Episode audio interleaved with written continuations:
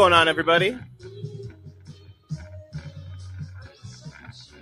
Welcome to yet another episode of the Fred Hampton Inn and Suites. We hope you're enjoying your stay. Hope you had a good week. How's everyone week been? Hopefully good.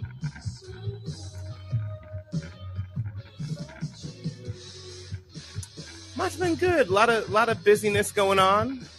The world doesn't stop turning. The world doesn't stop burning, but uh, we'll be here either way. I'll be here either way. Shit.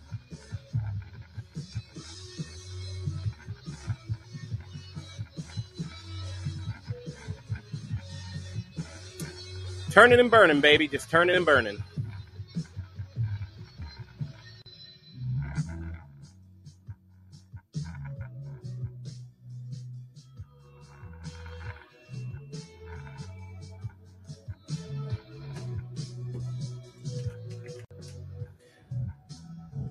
Yeah, well, welcome, welcome everybody. I know uh, lately there's been a lot of changes to the app. Uh, some people's apps have stopped working, including my own. I'm a I'm an Android boy myself, and it took me a while to get it to work. I had to re-download it, uninstall it, and uh, reinstall it, uh, just like anyone in any IT department would teach you how to do. Uh, but we're back, and uh, happy to be back again. Uh, like I said, hope everyone's doing good. Uh, it's been a, a, wild week. Plenty of news to go over, plenty of things to talk about.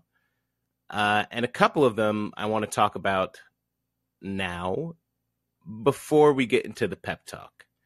Uh, today's episode is really just about, it's a lot less about prepared material and a lot more about uh, where do you find hope?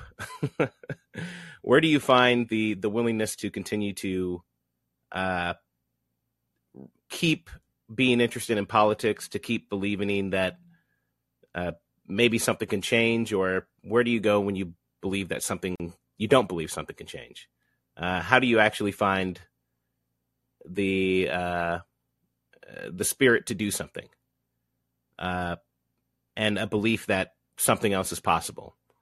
So we'll get into that a little bit. It's a little more loosey goosey today, but uh, before we do that, I have to introduce you to one of my new favorite people ever. Um, I don't know why this story gives me so much joy, but I don't know if you've heard of the lieutenant governor of uh, Tennessee here, a guy named Randy McNally. Um, if anyone's heard of Randy McNally, if you haven't, then you're in for a treat. Randy McNally, as I said, is the lieutenant governor of Tennessee, and he's a very thirsty boy. he is a very thirsty boy. So Randy McNally uh, follows this guy on Instagram who is just uh, some of the biggest twink bait you can find out there. Just the he is a you know like a 10 out of 10 twink absolutely you know like he's got the abs he's super he's got that small look to him and shit. He's exactly what like if you if you were to type in like uh the ideal twink into the dictionary, his picture would pop up. This this person that he follows is on Instagram. And Randy McNally follows this guy and has been leaving some very thirsty and supportive comments. And it's really the only one that he's following. Um, you know, uh, this this Lieutenant Governor Randy McNally is not following a whole bunch of different twinks on Instagram that we know of, but he was basically being very, very horny on main. And it's kind of put him into the spotlight. And I kind of love him. I really kind of love him. He's got this, he's this old, old white guy with this red ass face. His face is so goddamn red. Like he's constantly constipated or something, or like he almost looks like a tomato with a mustache and I don't mean that in a in mean. I mean he's he's a he's exactly what you're picturing if you're picturing a like a heavy set red uh, older white guy. But just his his response to this, I mean, some of his comments to to the guy on Instagram were very supportive. You know, they were saying things like "Thank you so much, you brighten up my day," while looking at a pic of a guy with you know basically half his cock out it's just kind of awesome. I just I don't know why I like this so much, but I have to play some of this interview with Randy McNally for you. So please let me know if you can hear it. I I think I love this guy. I really do. Just listen to, listen to his response now that he's been uh, uh now that this has become a major story. What comes out of this? Well, I think they'll be a lot more careful about using social media. Amid a sudden uproar over his provocative social media interactions, Tennessee Lieutenant Governor Randy McNally sits down this afternoon to answer Phil Williams' questions about the controversy. Good evening, everyone. I'm Rhori Johnston. Carrie's off tonight. Now, those social media interactions with a young gay model brought accusations of hypocrisy against the East Tennessee Republican and counter charges that he's become the victim of a left wing attack.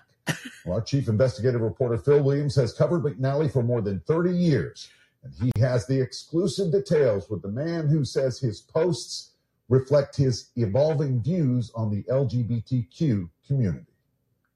First of all, that's kind of beautiful. Number one, his evolving views on the LGBT community. Go off, fam. Like, go ahead. Go be horny, fam. Go do it, my dude. Like, for real, for real. Like, no joke, no shade at all. Like, go off you're just discovering your sexuality and you're like i don't know 70 and you look like go off. Please go off. Um but also i just love also how there's there's accusations of a left-wing conspiracy to turn this guy gay and to make him be horny on main. Very funny. Extremely funny. Um anyway i really want you to hear the rest of his response. This is again lieutenant governor randy mcnally in this interview initially I was not very kind to that community. As I learned some things and met some people in that community, I realized that they're still individuals and they still have value. In a legislative session dominated by bills outlawing drag shows in public places and targeting gender care for the trans community, Tennessee Lieutenant Governor Randy McNally finds himself facing accusations of hypocrisy after a progressive site unearthed his social media interactions with a 20 year old gay model. Among them, provocative posts that were liked by the 79 year old Republican, including one where the young man doesn't appear to be wearing clothes. When people see these posts, what should they take away from them? Well, I don't know that they should take away a, a whole lot. In an exclusive interview, McNally described how he befriended the young man first on Facebook, then on Instagram. Among the posts, this close up of the young man's backside, McNally responded with three red hearts and three on fire emojis, along with a comment, then you can turn a rainy day into rainbows and sunshine. It's just that, you know, I, I, uh, you know, try to encourage people with posts and try to um, you know, help them uh, if I can. Were you trying to help this young man in some sort of way? Uh, just basically trying to encourage him. There was also this post for the.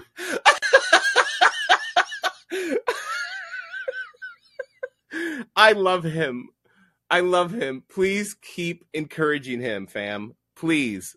I I love him. This is one of my favorite stories. I'm sorry.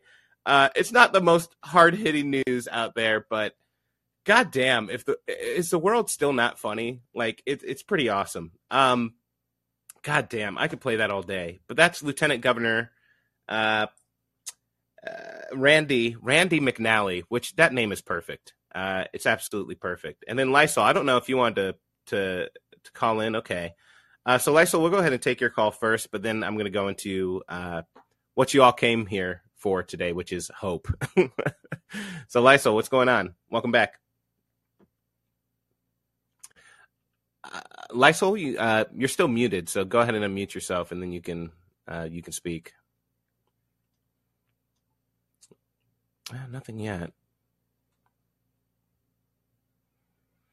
Yeah, Lysol, I know the app's been having some problems for some people. Um, usually either logging out and logging back in or uh, uh, reinstalling the app. So uninstalling it and then reinstalling it can help it. But I'll, I'll just wait for uh, until you can do that, and then you can uh, call back in whenever you're ready. okay. So cool. So, uh, well, let's get to the the purpose for today's show. So, there's,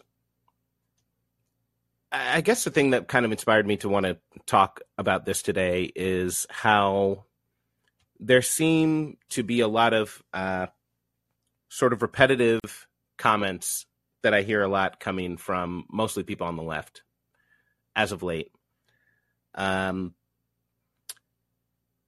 mostly they have to do with a pattern of acknowledging and seeing how bad a lot of our situation seems to be, a lot of the situation of a lot of people around the world seems to be, and sort of a uh, an accompanying sort of uh, hopelessness which comes with that. So leftists are typically pretty good at identifying problems. Uh, anyone who has any sort of Marxist background or has read basically any kind of critical theory or uh, anyone engaged in like a dialectical process is going to be pretty good at calling out the contradictions of a society. That's that's or calling out problems generally uh, because you have the analytical framework to do so. Uh, one thing that I really do appreciate about Karl Marx's work in particular is how analytical it is, how much it depends on, uh, you know, Hegelian dialectics, on examining the full sort of views of a specific topic and figuring out what the most accurate representation or what the most accurate truth is from that sort of contradictory uh, from that taking of opposing viewpoints and and finding truth. So leftists uh, tend to be pretty good at that. Uh, what I what I've been noticing though, and I'm sure you've noticed this, whether it's either online, uh, whether it's uh, in some of these call-in rooms or wherever, is we usually get to a couple of questions which kind of show that a lot of people on the left tend to be kind of hopeless or not very uh, excited about our prospects. Uh, typically, there's a question of, well, what do we do, or how can I help? How can we help? What can we do? And there aren't too many people who give pretty solid answers with that. Uh, and I I do want to talk about that a bit, just to talk about some of the actual solutions we can have. But uh, the other thing that I hear a lot is basically what amounts to inaction, right? What basically uh, amounts to the system is unchangeable, or it's too difficult to change, or the people who are trying to change it currently are not good enough something uh, critiques along those lines. And I'll give you an example of where this is coming up a lot now. Um, I'm not on Twitter anymore just because I was spending too much time just scrolling on Twitter. But I do know that there have been a lot of uh, sort of leftist infighting over the candidacy of uh, Marianne Williamson. I'm pretty sure it's Williamson, Marianne Williams or Marianne Williamson. I, I uh, but I, you know, we're all familiar with her, I, I imagine. But for those of you who don't know, May, Marianne Williamson ran uh, for president in the last election. This would be 2020. Uh, she was on the debate stages. She ran as a Democrat. She is a uh, sort of an affiliate. She's kind of a self-help guru, is how she's been described, but she's more than that. She she um, she was uh, affiliated with Oprah for some time, I think, in Oprah's book club. She's an, an author who's published a lot of books on self help, and she tends to think of things more as like uh, from spiritual terms. But but in some ways, she she's definitely more progressive than Biden on a lot of issues. Um, she seems to be more supportive of things like universal health care. She seems to be more supportive of of uh, you know, even things like the question of reparations. But uh, she's not. Uh, I don't mean this to be an endorsement of her as a candidate, uh, but she, or or you know, like an uh, I'm not trying to detract from her as a candidate either, but she's got some some flaws, especially when it comes to foreign policy. Um, right? She she supports the ongoing war in Ukraine. Those efforts thinks that Russia needs to somehow uh, be defeated or uh, whatever. You know that that Ukraine troops need to continue to be supported uh, monetarily and perhaps otherwise. She's in favor of a two-state solution in Israel, which is, uh, you know, there are a lot of people who are much more educated on that topic who can tell you why that is not great, why that's not really a, a viable solution. Mainly that, um, you know, the Palestinian people would be in a, a, worse negotiating position. They would not be able to uh, have access to their own lands. Uh, whoever would be determining what the two states would be would be uh, heavily sort of. Uh, uh, it, it would be pretty imbalanced, right? If you have the United States and Israel who are the power, uh, the powers who are determining which states are which, well, then what's to say that I don't just basically create a Palestinian state where it's all just the worst lands and uh, the worst area, uh, in the same way that we've kind of done in the United States with with um, Indian reservations, right? But I see a lot of people going after Marianne very hard and going after her supporters very hard. And there's there's a tendency for people to either say that well this is a shitty candidate and we shouldn't support her and this proves that the system is rigged. Um or there are people who are saying basically that I mean that's that's basically what a lot of leftists are saying to be honest is that uh, she's not a good candidate, which you know I actually tend. If I'm showing my cards, I don't. I don't think she's the one. I'll say that. I there are a lot better people I think we could run, but then you get into these conversations of well, electoral politics are a wash anyways. Electoral politics are a waste of time. They are not going to change anything. Your situation will never change by voting for different people. So why are you even bothering? And then you get into a situation where people ask, okay, well, if electoral politics are not going to change anything, then what can you actually do?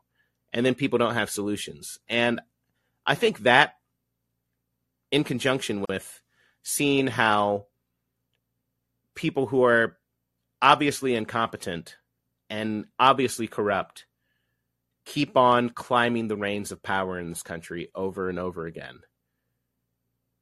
it, it kind of makes people feel a little down uh, and feel like, what's the point in trying? Uh, if you were to look at who the president is and to look at what the Democrats have as far as who are they going to run next time around, well, Joe Biden again, right? A guy who's going to be 86 by the end of his second term, assuming he makes it there. A guy who chose his vice president based primarily not on her actual abilities or ideology, but on her status as a black woman. Uh, an identity politics that was based entirely in, in cynical reasons to to garner votes without any deeper examination of what the voters and the voting base wanted. And that it, it's hard to figure out like how the fuck are those the people running the most powerful country in the world? How are how the fuck are those the people making the decisions for people like you and me who depend or rely on on are supposed to be able to rely on a government to basically protect us from the the greatest ills of our system.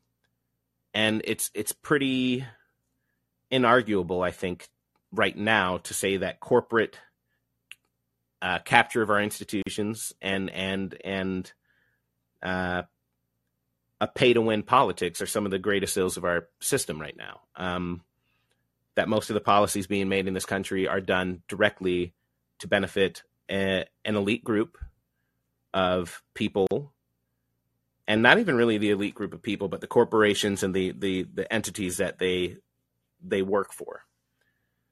Uh, and you know there are millions of examples that we can kind of look to to to confirm this. Um, you know, the latest example would be the the bailout of the Silicon Valley Bank and the uh, I, I, forget the name of the other bank that's involved here too. It's I think it also starts with an S, but uh, when we compare that to what's happening in East Palestine right now, right?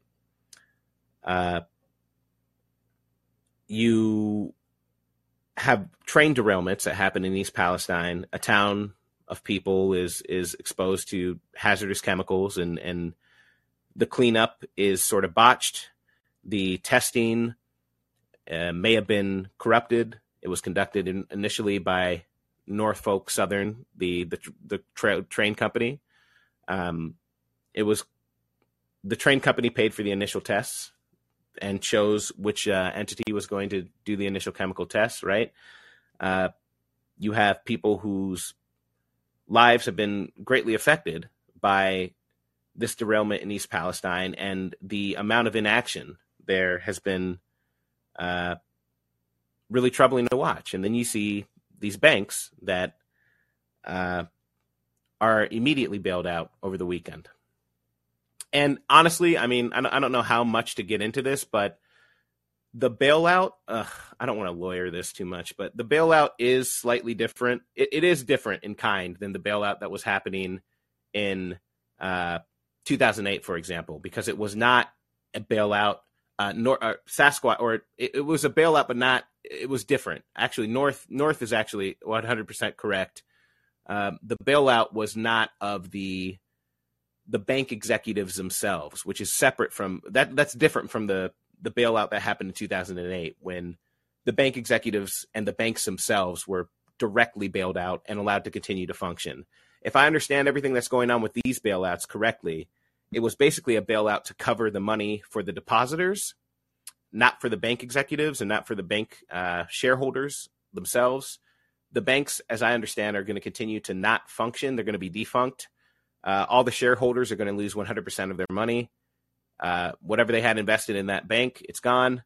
Uh, and the executives are, you know, to the extent that they were selling stocks or anything beforehand, probably going to be brought up on charges. So it's different than the 2008 bailout because the bailout is only happening for the depositors in particular, right?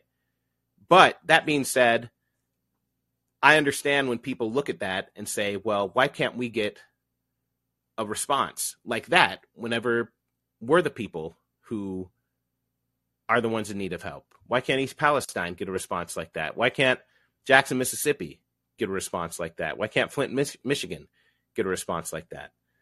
Um, and that critique is valid. Uh, and you know, most of the depositors at Silicon Valley Bank too are. I mean, it's a place made for tech startups and and and to cater to that world, right? So a lot of people who are banked there are businesses. A lot of them small businesses who didn't do anything wrong by depositing their money into a bank. If I'm just being fair, right? It's not wrong to just deposit your money into a bank. That's supposed to be the responsible thing to keep your money safe. Um, so it's not their fault in particular, but I understand that it's frustrating to see how our system works so quickly for them and so so uh, doesn't seem to work at all for us. So, with all that being said, you know, especially when you factor in things like global warming and, and you know, like like like like uh, just just the kind of shit where mindless sort of consumption and production are are literally destroying our long-term health the long term health of our planet, the viability of our species, the viability of all species. And then when you add in stuff like, um, you know, this, this, the increasing sort of connection that we're seeing between uh, depression and loneliness and the continued sort of consumption state that's being created under a capitalism that does nothing but uh, incentivize us and, and, and, and wants us to be consumers. Uh, a capitalism that is uh, constantly just sort of uh, creating symptoms and then managing our systems with more consumerism without any actual investment in our humanity or our, our, our, our goodwill or our, you know like our our well-being our true well-being. And then you add on you know how most of the people are now living isolated and lonely and the lack of relationships and the lack of everything and the lack of a meaningful community and the fact that uh, you know a lot of people are finding the closest thing they have to community here on something like Callin, you know, and and there are a lot of reasons not to have hope. Uh, but I, I think the trick is here with this pep talk part, right? Because right now I'm just telling you, I'm trying to take you down into the dumps first before before we start building you up again, right? It's because none of this would make you hopeful. None of what I'm saying so far would make anyone hopeful. But I, the trick really is, and I saw someone mention in the chat earlier, but the trick is that, uh, you know, for the pep talk portion, at least in the what do you do? How do you not give up? I do think the idea of hope is actually kind of irrelevant here. And what we really need is before we discuss the actual solutions and everything, the first step is to make the choice that you are going to fight despite the fact that it may be hopeless. And this brings us to the myth of Sisyphus. The myth of Sisyphus by uh, a guy named Albert Camus. And this is one of my favorite things, probably ever. Uh, it's a philosophical essay by Albert Camus, who was a uh, I don't know 19 know, 1920s or 50s. He was a French philosopher, and he wrote an essay that I I attribute pretty heavily to helping me uh, determined that I was going to fight depression and that I was going to make the choice to continue living because I am not immune from any of the feelings of hopelessness. Uh, I struggled with depression for a very long time, and I think I think you probably I, I, don't know I, am pretty fucking happy now. I'm not gonna lie, but but like, I mean, I've I've had a couple bouts, and you know, one pretty serious, uh, you know, let's just call it what it is, suicide attempt, which I think I don't know. It, it, it factors. Uh, the reason I'm saying that is because if you don't think that there is uh, a purpose, if you don't think there's a a a, uh, if you just lose yourself in the hopelessness of it all, then you can, uh, you know, the question comes up as, well, what is the point? Why am I here? Why even live if it's just pain and suffering and and and heartache? And that's where Albert Camus comes in. And Albert Camus again has this this uh, essay, I'd call it, called "The Myth of Sisyphus." And in that essay, Albert Camus says that there's really only one real philosophical question. And that philosophical question is is suicide. Why does one commit suicide? And why doesn't one commit suicide? Right? And Albert Camus basically goes through this whole question and examines it very closely and talks about the inevitability of death, the inevitability of of all things coming to an end. How despite anyone's best efforts, things will eventually just stop. And it's not for any fault of any one person, it's just that's how it goes. Even if you do everything right on earth, even if you know everyone did everything right on earth, eventually you you even get the heat death of the universe, right? eventually all of this will end. And that knowledge, that sort of absurd reality is enough to drive a person into despair. And Albert Camus says that there are really two ways that people handle this this desperation. Well, three. The first is they find religion, they find God. And not that God saves these people in being a real being or whatever, right? We don't even have to get into the idea of like whether or not there is a God, yada, yada, yada. But you find basically what amounts to a convenient, uh, either fiction or story, some kind of convenient belief in a higher power that defeats death. That says, hey, if you do good on this earth, then you won't die and you'll live forever. And that defeats the absurdity of it, right? That defeats the absurdity of your life here. Um, so if you believe in a God in the afterlife, then you start to think, well, my life is not absurd because no matter what happens here, I'm working towards the next life. But Albert Camus says that well, this is this is kind of a dangerous place to be. It's a dangerous belief to have, mainly because one, it's you you kind of have to fool yourself into believing in this thing. Even if it's completely true, you're basing your life based on a what amounts to either a very convenient truth or a very convenient fiction. This this idea that's outside of yourself. So you're not really confronting death. You're not confronting it. You're not being honest about it. So that's the one way how people, you know, acknowledge the absurdity of life is they reject it by saying, "Hey, I found God."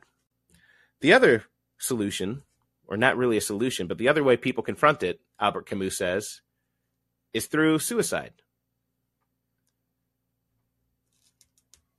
Which you know, Albert Camus understands why someone would do that. But in a way, it's also it's kind of giving in and giving up. And I don't mean that to say, you know, I I, I don't want to. I don't think anyone who commits suicide is really like giving up or giving in. You know, I don't I don't like to think of it like that. But they are ending things, you know? They are they're saying that the pain of life is is they want to be done with it. But Camus offers a third choice. And that is to acknowledge the absurdity of life, acknowledge the the fact that nothing else would that choice of deciding to do the same shit over and over and over and over again and to keep going. That makes the choice meaningful. Because suddenly, you're kind of throwing a big fuck you to the absurdity of it all. It is kind of punk rock, right? It is it's it, it is acknowledging that what you do will potentially well well you have no you know like control over in the end you could control what you're doing but like the absurdity of what you're doing how eventually it will all end and choosing to do it anyways is the mark of I don't know, it's just fucking badass. It's just badass. It's just fucking sick, dude. It's just it's it's and, and he brings up this idea of Sisyphus, right? Now, Sisyphus was a king in, uh, I think, Greek mythology. I, I don't know if they did it in the in Roman mythology once they stole all that good shit from the Greeks because the Greeks had that, you know, top tier anime shit going on in their uh, mythology, and uh, you know, once once one person has a tournament arc, every anime has a tournament arc, baby. So that's just how that's how the Romans were doing it. But Sisyphus was a king who had uh, was supposed to die at some point and and did you know long story short tricked death a couple of times to escape death before it finally got him right so death finally got sisyphus and to punish sisyphus for his trickery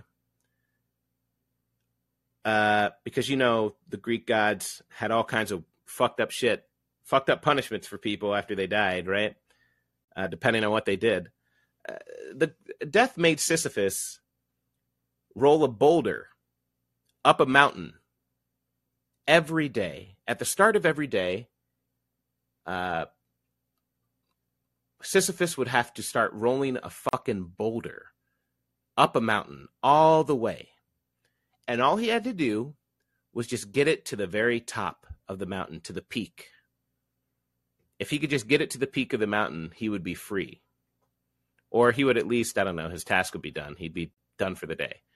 Um, but the trick was that the boulder would always, no matter how much Sisyphus rolled and no matter how hard he tried, it would always, always, always, always, always get almost to the peak of the mountain and then roll all the way down.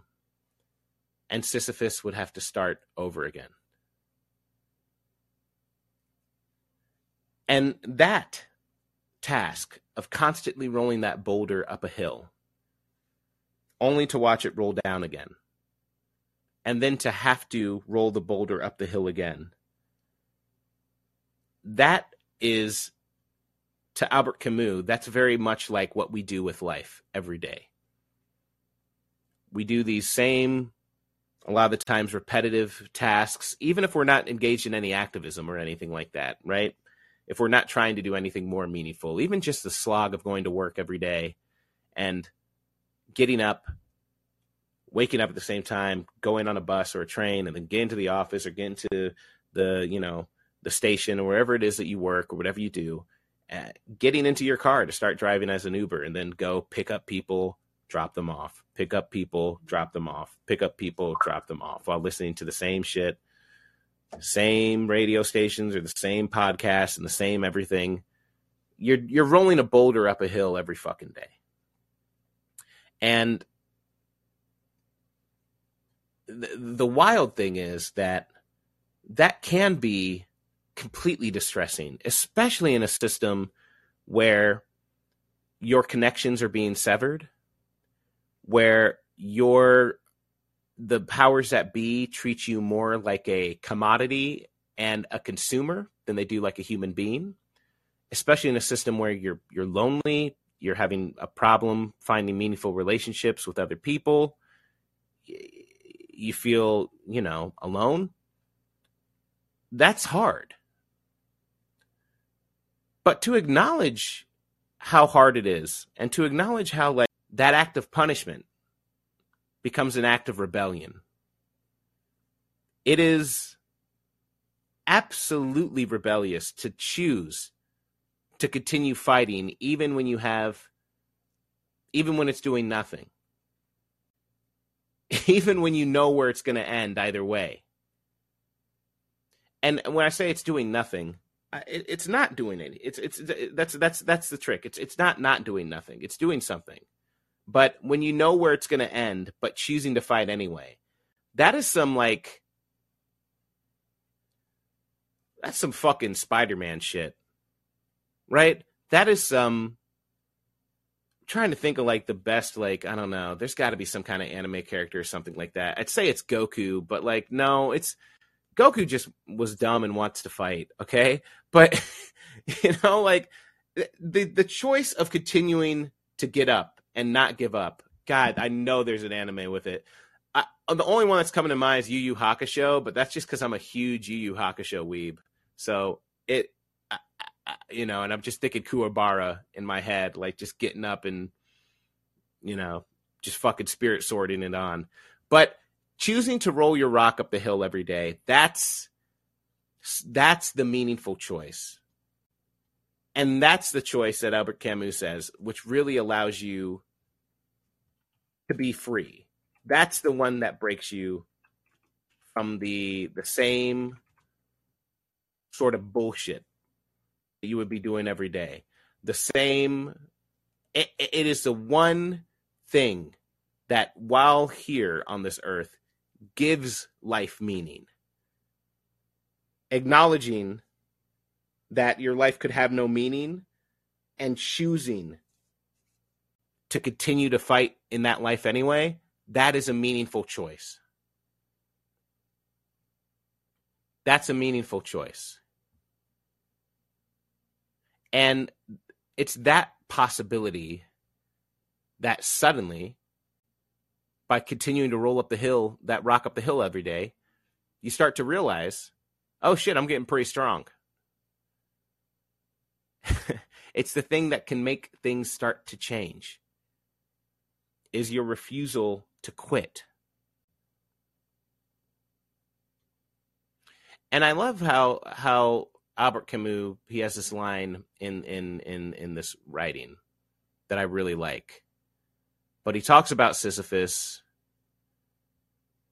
He talks about him continuing to roll the rock up the hill.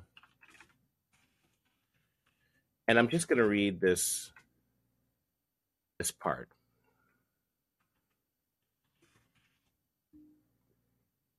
The essay it concludes basically that the struggle itself, right? The struggle of life, the struggle itself is enough to fill one's heart, and how one must imagine Sisyphus happy. It's weird to think about, but you know, there have been very few writings in my life which have had a profound impact on me, like a super, super profound impact. And I think the idea that I'm basically saying, like, fuck you, I'm going to live anyway, is probably the thing that's been the most impactful. So, how do we loop this in again to, to more politics? Uh, imagine what you could do with a lot of motherfuckers rolling rocks up hills. You have to believe, or you have to first, before you even think of the chance of success, you have to first make the choice to roll the rock up the hill. You roll the rock up the hill regardless of the chance of success. It doesn't matter. The success does not matter. That is not the point of it. The point is to choose to roll the rock up the hill first. So even if people are telling you, oh, well, I don't think we can beat this government. You know, we talked about last week when we were reading uh, capitalist um, um, uh, realism. Uh, is it uh, capitalist realism? Um, we talked about how you know it's easier to imagine the end of the world than is to imagine the end of capitalism. Look, that makes you very. Uh, that may be true, right? That may be true, but the the whether or not you actually choose to engage in a struggle for something greater is not about whether or not it's supposed to succeed. It's about whether or not you're going to choose to do it. Whether or not you're going to choose to do it because you think it's right. Because you think people actually deserve to have better lives, because you deserve to have a better life. If that's the case, then uh, the chances of success are immaterial. They don't fucking matter. The first thing to do is to roll the rock up the hill. And there's a quote I like from uh, from like Joey Diaz, uh, who's like a comedian, but and I'm gonna butcher it, but he says, you know, you don't need 200 motherfuckers to to change. You don't need 300 people to change the world. Just give me three motherfuckers. Give me three motherfuckers, and I'll show you what we can do. And I believe that one of the psychological barriers the left needs to get over is that defeatist attitude that nothing can change, that they're in the depths of despair because we've all seen, we all recognize that we're rolling a rock up a hill. I think on the left in particular. Um, and it's not just the left. It's really it, it's it, I'm, I'm, I'm even going to stop saying the left because it's anybody who is not uh, like benefiting from this system knows they're getting fucked. Okay, people who are Trump voters understand this. A lot of them understand this on a on a, on a wide scale, uh, or, or you know by a wide margin. They understand this. They see how corporate capture and and elites have been uh, really destroying their lives, and they feel powerless to change anything. Right? But the the the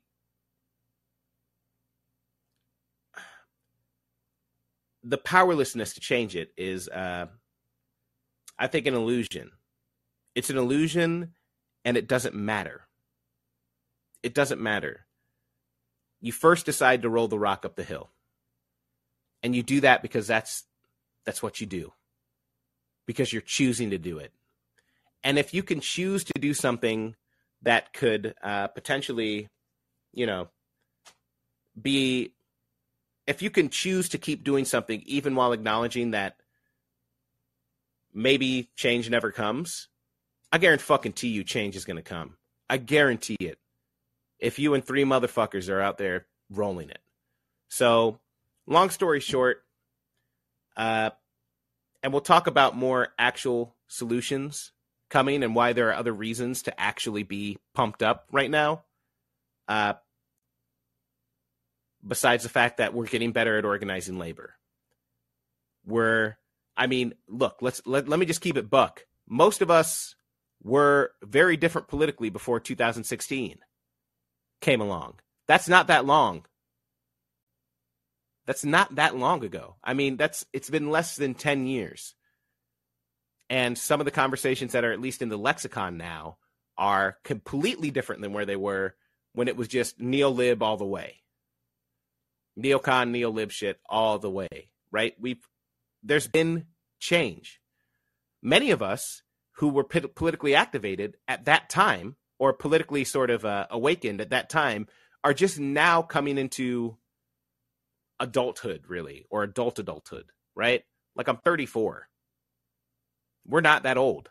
And even those of us who are old, er, it's like, so what? You know, it's it's it's this idea though of of us not being where we're supposed to be or where we need to be. Even if we're not where we need to be, it doesn't matter. The the question's not are we there yet?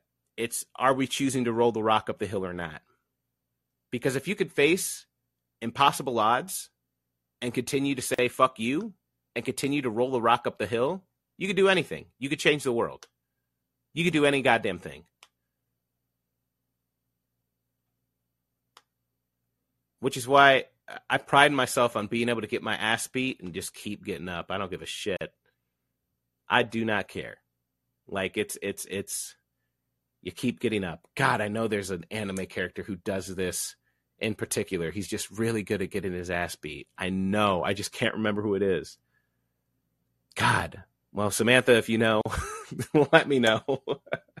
Weebs in the chat, please give me give me your uh, your uh, your uh, input, and uh, we're gonna go ahead and take some callers. But uh, yeah, just it doesn't matter whether or not it's impossible. It matters whether or not we choose to do it. So that's step one. And then another episode, I'm gonna I have a bunch of other stuff that I'm working on when it comes to what stuff you can be doing right now.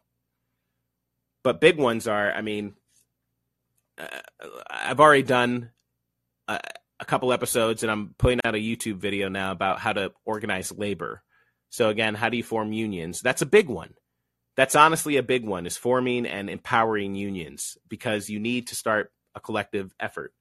Um, that's one of the only things that we have that can go against uh, power structures, right? Uh, or at least corporate power structures directly at a negotiating table. That's a big thing. And uh, we need more radical people in unions as well, uh, so that they're less likely to be captured ideologically.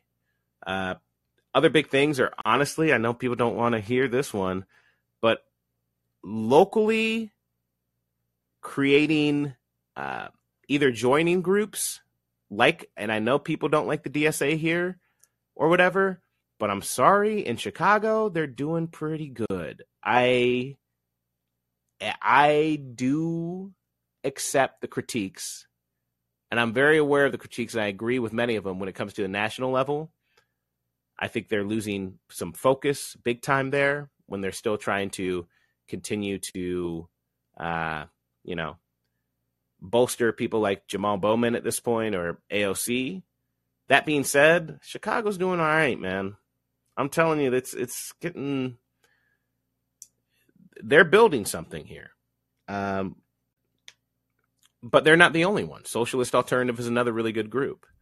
Uh, they're really good, actually. Uh, I know a lot of people love Kshama Sawant uh, for for good reasons, but uh, also you personally actually getting involved in running, in joining things like school boards and the like, that matters too. I'm, I'm like, I know all this shit is like, no one wants to, everyone wants to pick up, you know, bricks and guns and go do that. There might be a time for it. If there's another January 6th, hey, let's see. Let's see if we can create something. But at this point, uh, I don't know if that's the most viable strategy, but uh, there are things that we can do. Okay. There are definitely things that we can do. So, and I have an episode too where I'm going to be focusing a lot more of these episodes too on basically what can you do because I I, I, I was talking to my friend and he's like, look, uh, there's plenty of bitching on the internet about shit. And there's very little like constructive constructively telling people what they can do to get involved to fix it, to harness that energy. And I agree. But it's hard to research and figure those things out too. So I'm trying to get a lot more guests who could talk about that. I'm trying to get a lot more um, uh, people who can practically give more of that information out there too. But the first thing is make the decision to keep rolling the rock up the hill. Okay? Make that decision. All right, cool. BK, what's going on? Hey, um, agree with everything you said. uh, Yay. and yeah, it, it also it doesn't matter because no one person could ever possibly know into the future that whatever they're doing is going to be the tipping point. Like, you just have to do what's, you know, keep pulling the ball forward, as you said. Um, Yeah. but uh, also, I like we we've talked about uh, on your show, like about how no one has a sense of like capitalism has robbed us of a sense of purpose and a sense of feeling like we have a ball to roll up. you know, like it's almost Right. worse than what he was. You know, this purgatory he was sent to is what we live in under capitalism, which is like we don't get to feel useful, we don't get to feel appreciated, and there's a you know huge lack of like love and playfulness in our lives because of that also and uh, that's it's also like an opportunity that the left you know like uh, a lot of people on Callin talk about how like the Black Panthers like provided all this stuff to people and it wasn't just a political party. It was like a community organizing and and like I I don't believe in the disease model of addiction anymore but I when I look back at like my 12 um, or like 13 years of experience in Narcotics Anonymous like it was a like really like bottom up more so than AA like the service structure is like entirely democratic and bottom up and therefore it changes very slow. But like also it's an altruistic movement that's existed for like 50 years. I mean more really. Right. and uh and and the most like when I think about like what I can do like to like put push the ball up like the biggest thing that I learned from being part of like that altruistic movement is that the most important person at the meeting is the greeter and uh so like the most important thing for like me to work on is my social skills and uh like it like I could like if you know if you if you memorize Marx that's not as important as just being nice Right. um right. Because it, it, like it, yeah. yeah go ahead No, I, I I know exactly what you're talking about. I, I think, I mean, part of the reason too that I think people get turned off from the memorized Marx types are that they, uh, I do think there's a tendency for people to sort of memorize something or like people want to show their value or their sense of identity, especially in an individualist culture like like what we have here, which is based on so heavily what's advertised to us and what's what's what's kind of uh, put into our brains from a very early age is that you know you have to be an individual and what's your thing, what's your passion, what's your this. Uh, so there are a lot of people who, when they start to memorize Marx, they can sort of think that that's their thing and then it becomes like a form of competition almost. Like oh you haven't even read marx i'm reading marx and i he says this this this and this. And people start to think that like their expression of it of individuality is more important than the message of marx's work to begin with which is you know like uh it's basically like don't don't be a dick like a gatekeeping dick is basically uh what I'm trying to say here. Yeah, and like the, I think that what got us focused on, like like back when I was you know in NA and I was like,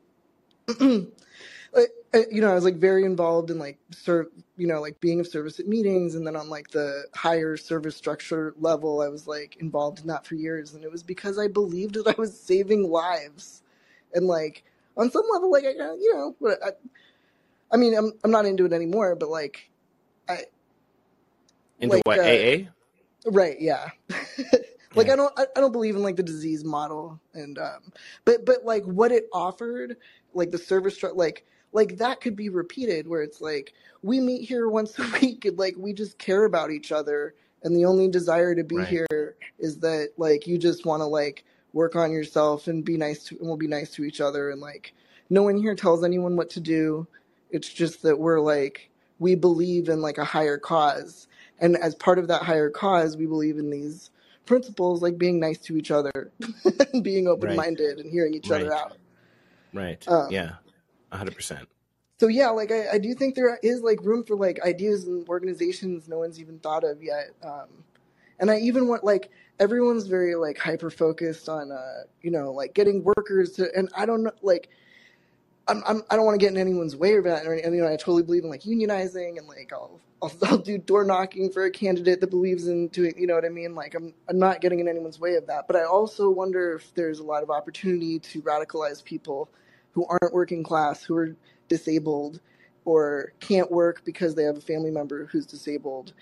And they just see capitalism not working out for them for that reason, not specifically because they're being exploited in the way that Marx talks about and also there's a lot of people who are like upper class who are like like lonely and um kind of see it not you know like they get yeah. poisoned too like there's this there's a documentary about how like the kardashians got involved with uh this nuclear waste thing because they were be- their neighborhood was being affected by the nuclear waste uh yeah so um like capitalism's not working out for anyone and uh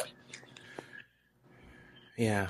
I, I mean, I think I think one of the things on that last point too that I really want to emphasize here for I don't know anyone listening to this is that capitalism is anti-humanity.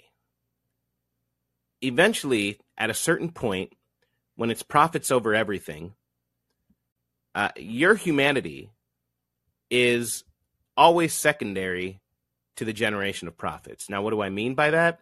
I mean that eventually capitalism really does eat itself. It destroys itself. Now, it it it gets weird because like, you know, the the the there's a reason, put it this way, there's a reason that corporations in the service of like um shareholder maximization maximization of profit the, reason why you see so many companies continue to do like asshole shit, especially the bigger they get, to start doing inhumane shit is because the structure of capitalism itself creates insum- inhumane and perverse incentives, which eventually lead to uh, damaging even the people who are the shareholders of the corporations which are doing the anti-human kind of behavior. I'll give. I mean, uh, the best example of that is something like um, you know climate change. Climate change is literally corporations who are generating short-term profits to the detriment of literally everybody on Earth. When you think about it, they they will make the planet uh, uninhabitable to the entire uh, to every species that lives here. Yet it continues to do so. Capitalism itself is without strong regulations is to uh, constantly fuck itself. And that's what's that's what's wild about it. So when we see people like Kim Kardashian being affected, there's part of us that always wants to say, well, Kim Kardashian, isn't she the problem? Aren't these ultra rich, ultra wealthy people the problem? I would I would argue She's not even that rich compared really, to the people that are doing it. I'm sorry. I'm sorry. She's she's not, but she is rich. She is very very rich. Don't get me wrong, and she's very connected, and she has all yeah, these. Look, yeah, I don't. I, I will. I'm never going to say she's not privileged. I'm never going to say any of these people are not privileged. But I think it's it is such an enemy. Like the system is so it's so destructive that eventually it will it will kill Jeff Bezos it will kill every single thing and person involved because that's how it works. That's that's the incentive structure behind it. So it is. Uh, I would I would I would I really want us to, and one thing I really want to focus on is I don't even really want to attack individuals too much because the problem is not Jeff Bezos, the person it is Jeff Bezos, the entity of a, a corporate system that generates capital, right? Jeff Be- like Jeff Bezos, I'm not saying he's a bad like a good guy, but the idea is that capital itself is really the the enemy here. I That's mean, the enemy. here knows that, right? I hope so. I I hope so, but it gets weird because we start no, to I'm not. I'm not. I'm not trying to talk shit. yeah. I Oh, was I just know, I know. asking. Well, I, I I don't because I'm starting to see. I mean, one of the reasons why I was, uh, you know, on Twitter, what you start seeing so often are people who are attacking like individuals themselves, and oh, I see. it. And I get it. Like I get it to some extent. Well, you know, going back to Marianne Williams, or I can't remember if it's Williams or Williamson. Williamson. I okay, Williamson. I don't know why I I've said her name so many times. I've followed a lot of this bullshit drama and everything, and good faith critiques. But like, you know, it's I feel like we're she's all whatever. familiar enough. We could just all call her Marianne. we're on Marianne, first name basis, right, right, all of us. With her. Yeah. right, right. So so so the the the amount of critiques on her as a candidate, and there are very valid critiques on her as a candidate uh, to be had. I'm not saying that they're all in bad faith, but the idea that there seems to be a, a, portion of people who are attacking, um, attacking her as if she is capital itself, as if she is the the the uh, the, the, the she is the reason why people have been being kept down, why we can't have real change. No, the system is. It's it's the system that is doing it, and to the extent that the system is only allowing certain candidates to get through, that's a, that's a, a critique of the system itself. And I think if we get away from the individual sort of attack aspect, I think uh, our detractors and power will have a harder time uh, derailing our movements, right? Uh, you know, if you if you know about like what the CIA and the FBI did with uh, stuff like COINTELPRO, and how they were pitting individual Black Panthers and and uh, different uh, Black civil rights groups against each other through propaganda and through uh, you know they were making like fake coloring books where Black Panthers were being depicted killing other uh, I don't know other I people even. I, yeah, I haven't heard this one. Yeah. Yeah. So this COINTELPRO was doing that. They were they were doing uh, fake coloring books and distributing them in uh, these black neighborhoods, which depicted uh, one black liberation group fighting against other and killing other black liberation groups, and it caused conflict between these groups because they they bought it, right? But they never did this. These groups never did this against each other. It was literally, uh, you know, it was the FBI. It was people who were trying to cause divisions within us. And I think you're going to see the same thing with every single fucking candidate we have moving forward. You're going to see the same. I mean, it's happening right now, which is why we need a goal oriented and a mission oriented politics. That's why it's needed. This idea Yeah. of like, when I, Yeah. you know, oh, go ahead. Yeah, I wonder if one of the reasons why we're all so triggered by Marianne is partly that we've all like come so far intellectually and like with our politics by like talking to you know and like going really deep. And so it feels offensive that she hasn't gone that deep and yet she wants to or something, you know, and but it, it is interesting Yeah. like that that like we we do kind of don't do this to Bernie. Like I, I and I keep forgetting it until Bree reminds us that like Bernie was also also just went along with Ukraine and everything in the CARES Act and uh, everything with Israel. So what's wrong with us? and it's I don't like yeah. I, I do kind of wonder since we're talking about America, like what if like we could split the baby by being like like the Jews of the left, let's all like I mean anyone like I would encourage any like like I don't have a platform, but any like if I had a platform and I was known as like ethnically Jewish, then I would be like, well, as a Jew, I just I want to be in solidarity in solidarity with Palestinians, so I just can't endorse any candidate, no matter how much I love her, which I do love Marianne, like because she's for apartheid, you know, treating Palestinians like uh, different people under the law. I Right. can't. I Right. get, like as as a Jew who wants to have solidarity with that. Yeah. Or I mean, I think that's useful, but I, but I do I, I do caution. How do I put this? I I- we always have to be careful though of what what we're seeing ways that identity has been weaponized pretty hard right now. I just Um, mean like it's as a it's a a kind of as a strategy of like you know we want to be supportive of it. You know what I mean? Like there's all these opportunities right. that that uh, BJG has has like reminded us that there are in having a candidate. And uh, God, I can't remember her name. And uh, Rebecca Parsons uh, has pointed out a lot of things that I wouldn't have thought of myself about why this is a really like huge plus because of all the down ballot people that she promotes along the way. And like she does have a fuck ton of money and influence. Like you can't den- and she's cool kind of, you know, like I like her, but uh like to also then kind of hold our leftist principles and hold some solidarity with um with Palestine just as a strategic matter, not to be like, okay, the whole left isn't supporting her, just to be like, you know, but just as a reminder, like a few of us, you know, Jews, we can put out like a press release or just, you know, try to, you Yeah. know, just as like a way to split the difference or whatever, you know what I'm saying? Uh, Yeah.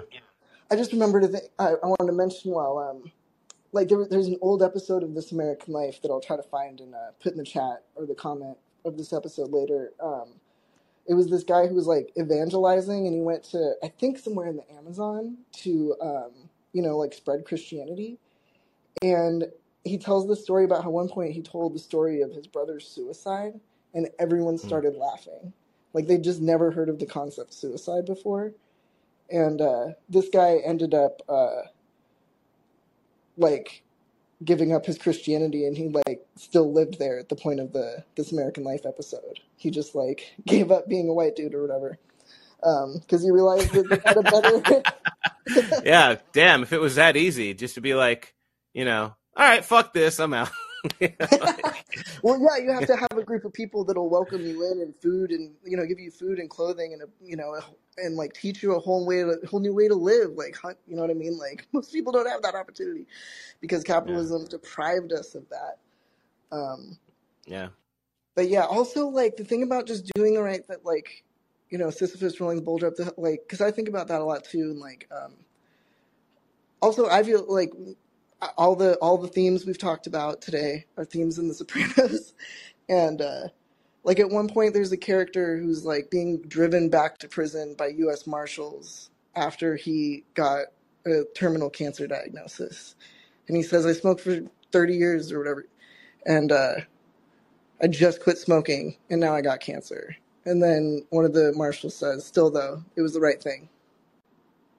I'm like, that's so heavy to me, and like Yeah. he and it can seem, you know, when I was Yeah. younger, it was like, oh, that's like I didn't, I didn't, I, there was no takeaway in that for me. But like when I see it now, I see that like Johnny Sack got to become a, he got to grow up, he got to become a different person, he got to show his family that he would quit smoking for them.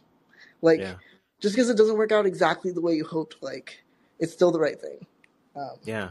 Hell yeah. it's really, really Hell yeah. BK. All right, well, some uh, big, I'll hang up. big knowledge from BK. It's all from The Hell. Sopranos. yeah, well, it's a one of the best shows ever for a reason, right? So Um, oh my god! Oh my god! One more thing. One more thing. I'm so sorry. Okay. okay, yeah. Also, about you. Um, you know how you're always like, Bree, you should run. Like, is that maybe your kind of way of coping with your desperate? I don't know, but like, I, I really don't think. Yeah. I think that she like, like we would. She's like our chief strategist, and like no one would have more. No one who could replace her would have more value ever. And like, she's pretty she's pretty fucking good. I mean, like I think the reason I think she should run is I imagine there being a there's going to be a period where we get what amounts to a one of you guys is going to become basically a leftist I don't want to say like a leftist Trump, but something like that. Like someone who just pierces through bullshit and says shit real uh and and connects with people and then can just fire fire away. I think if that goes up right now, I don't think I don't know if we're ready for that. Bree is really if uh, I'll put it this way, I don't know if the people would embrace that right now. There's still enough of a like a dying sort of neoliberal uh politics of and it's uh, politics of like respectability, you know, politics of aesthetically presidential whatever all this meaningless bullshit that's literally just like you know it's it's just glitz and glam. It's it's a gilded age of politicians. The pete buttigieg candidates where people he he believes absolutely nothing. He represents absolutely no one but the corporate masters and industry as it is. And people think he should be president. He's completely empty and devoid of anything. And he needs you know like uh, fuck that. But that's about to end. That's going to come to an end. It's inevitable. You can't keep putting paint on a piece of shit. It just does don't- work. I'm we just, like- smell it. You I'm just hoping that like when there is like a whatever candidate break or whatever movement, you know, I, I'm hoping that there is kind of like a dark, smoky room where people can go to and kind of like, you know, spitball strategies before one is decided on. And like, I just hope that like Briahna Joy Gray is in that room, you know, because like no one is a better strat. Like, I there's very few people that like aren't gamblers that I would bet know that like the most common dom- uh, the most common number for two dice to drop is a seven. Like I bet, I just bet she knows that. like, yeah. Yeah, 'cause she she's she's clearly has been like playing games from a young age and like strategizing with other Yeah. people that are smart and competitive and but that's that's one of the reasons why I thought she would make an ideal candidate. That too, and because when I'm talking about this last Gilded Age, if you look at all the checks um, that need to be marked for uh, people in this age, I guess, right? Uh, she also m- checks off all of those boxes as well. She's a fucking Harvard Law grad, right? She was an attorney for a time. She um, was Bernie's press secretary. She's got the resume builder aspects too.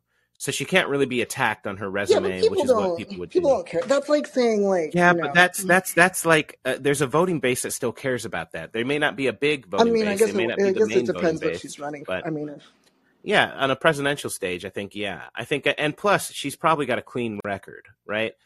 I think like there there are some people I'd want to run, but they're going to get fucking stomped when it comes to the record shit. So I don't know. as as long as there's still respectability politics and everything, then uh, either her or Fox McCloud. Um, Fox McCloud, our great leader, who put us through the Andromeda system or whatever it was, and fought Andross and uh, beats the living shit out of every other character in Super Smash Brothers Melee. Uh, that should be that should be our leader. Um, but yeah, That's BK, Fox. thanks. That's Yeah. so I don't know. All right, I'll get. All right, take care. All right, bye. Uh, Andrew, what's up, man? Hi. How you been? Good. I uh, I came in late, but I wanted to come in and talk with you anyways. Yeah, What? yeah, always a pleasure to have you, man. What's what's going on? Well, I I only really heard your conversation with BK. Um, first of all, I would just like to say, yeah, Fox McCloud, you have a great uh, profile and and namesake Yeah. there. If you're the real Fox McCloud, uh, I can I get a selfie or something? but um, but I will also say by uh, the last few like major uh, competitive melee tournaments, we had a Sheik, a Puff, and Marth Mhm. win. Um, Yeah.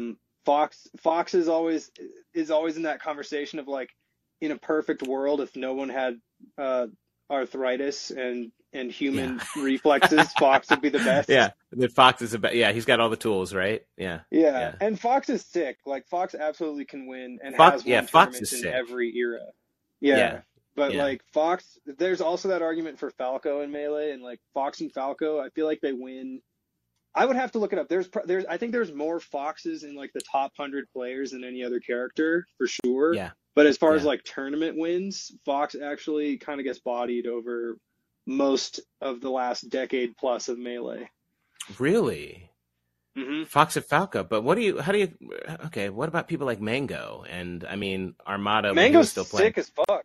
Yeah, But Mango's yeah, sick. Armada would Yeah. mostly play Peach, and then he would use Yeah. Fox to to play um, Hungrybox, Yeah, and then Mango Mango has wins. Uh, I think in every single year of melee since like 2007 or Yeah. something like that. yeah, he's fucking So, insane. Yeah, I can't me, believe like he's I been that love, relevant for that long. That's that is silly Yeah. to me. Yeah, but he hasn't been he hasn't been dominant since like 2014 or 13. Yeah, Um, Yeah. like in that whole t- there there was like a solid year or or so where he won nothing and then he won one big tournament versus Armada's Peach. right. Anyway, this is super niche for everyone who's Yeah, uh, who's But but I also I kind of want to talk But- about Amsa now a little bit because him bringing a Yoshi Oh, out bro. and just starting to fuck people up is you know you Yeah. can so you can always tell No. uh people who are listening to this later you can always tell like who among us watch a lot of YouTube because like like the only reason I know any of this shit is because you know like something pops up on the screen and I'm like yeah okay I'll watch this whatever and now I've seen now I know about competitive Smash Brothers and I, I don't yeah. know why because it's sick. Yeah, it's honestly such a yeah. good game. Uh, It's pretty the, awesome. The GameCube, the GameCube Smash Brothers is like, uh, I would put it on par as far as like, um, you know, like how good of a game it is and how deep the kind of like the mental combat game everything. yeah yeah, and and also the physical game go Yeah, like from yeah. player to player is so deep. It's it's as good as any pro sport as far as or or like yeah whatever else like other esports and stuff. I think it's sick. Um, but Yeah. AMSA for those who don't know, um, melee the GameCube Smash has um, I think 26 characters right and the game is now like 22 years old. And uh, every every couple of years people are like oh eventually it's going to just be solved and there's going to be no more like innovation. Um, you know there's like we were saying a minute ago there's this argument that eventually fox will be the only really viable uh, character which is just i think it's kind of nonsense. Um, and Right. is this japanese player who first came to the United States to play in 2014 or 15 or so. And at that time, before he came over and had really played against the European and American and uh, Latin American players who were really good, um, everybody just thought Yoshi was trash. Everyone just thought like Yoshi as a character was totally unviable. Um, and you know, because he has a harder time recovering back onto stage. For those who have like absolutely no idea what Smash is like, it's a fighter game. You could imagine it like Street Fighter, but it's kind of 3D. So in Street Fighter, you just kind of have back and forth and a little bit of jumping, but not too much. And Right. then in in Super Smash Brothers, it's like there's a stage floating in space, and the stage is like the ground, and there's some other platforms above the ground, and you uh, you you lose a life if your character gets knocked out of the box that the out of the stage right? So, Yeah. So there's no like life bar really. There's just the more you get hit, the more your character gets knocked back, and the easier it is for them to get a ring out, basically. Um, Yeah, But that It creates a situation where it would be like it's you just can't so knock your opponent out in boxing, and be like you have to knock them physically out of the ring to get exactly. right. uh, to to get a win. But and every time you hit them, they fly farther and farther. So eventually, Yeah. even a light tap will make your opponent shoot all the way across the ring. It's crazy. Yeah, Um, fine. We gotta have God. a melee sesh if I ever come to Chicago, or vice versa, dude. dude, hell yeah, that'd be awesome. Fuck yeah, come Yeah. over here. We're we're, we're I'm down. having a, a housewarming party in a couple of weeks if you're Oh shit, in the area. But dude. I I wished I'm back in Mexico already, but oh yeah, that makes sense. But I will I will do that. I'll I'll, I'll have a house uh, reheating party with you sometime. yeah, that's a good that's a good one. Yeah, yeah. But like, just really quick to finish up what we were saying about Amsa and Yoshi. Like Yoshi, most characters have two jumps. Some of them have more, and then they have another move that they can do to to go up or in another direction to recover back onto the stage. So if you get knocked Right. off the stage, uh, you might have your your double jump. So you have one jump and then another move that is different for every character to get you back on the stage. Yoshi doesn't have that second move to get you back on stage. He just has two jumps. He has some other unique features of his character that are super niche and hard to practice. And so in 2015, people considered Yoshi like one of the worst characters in the game.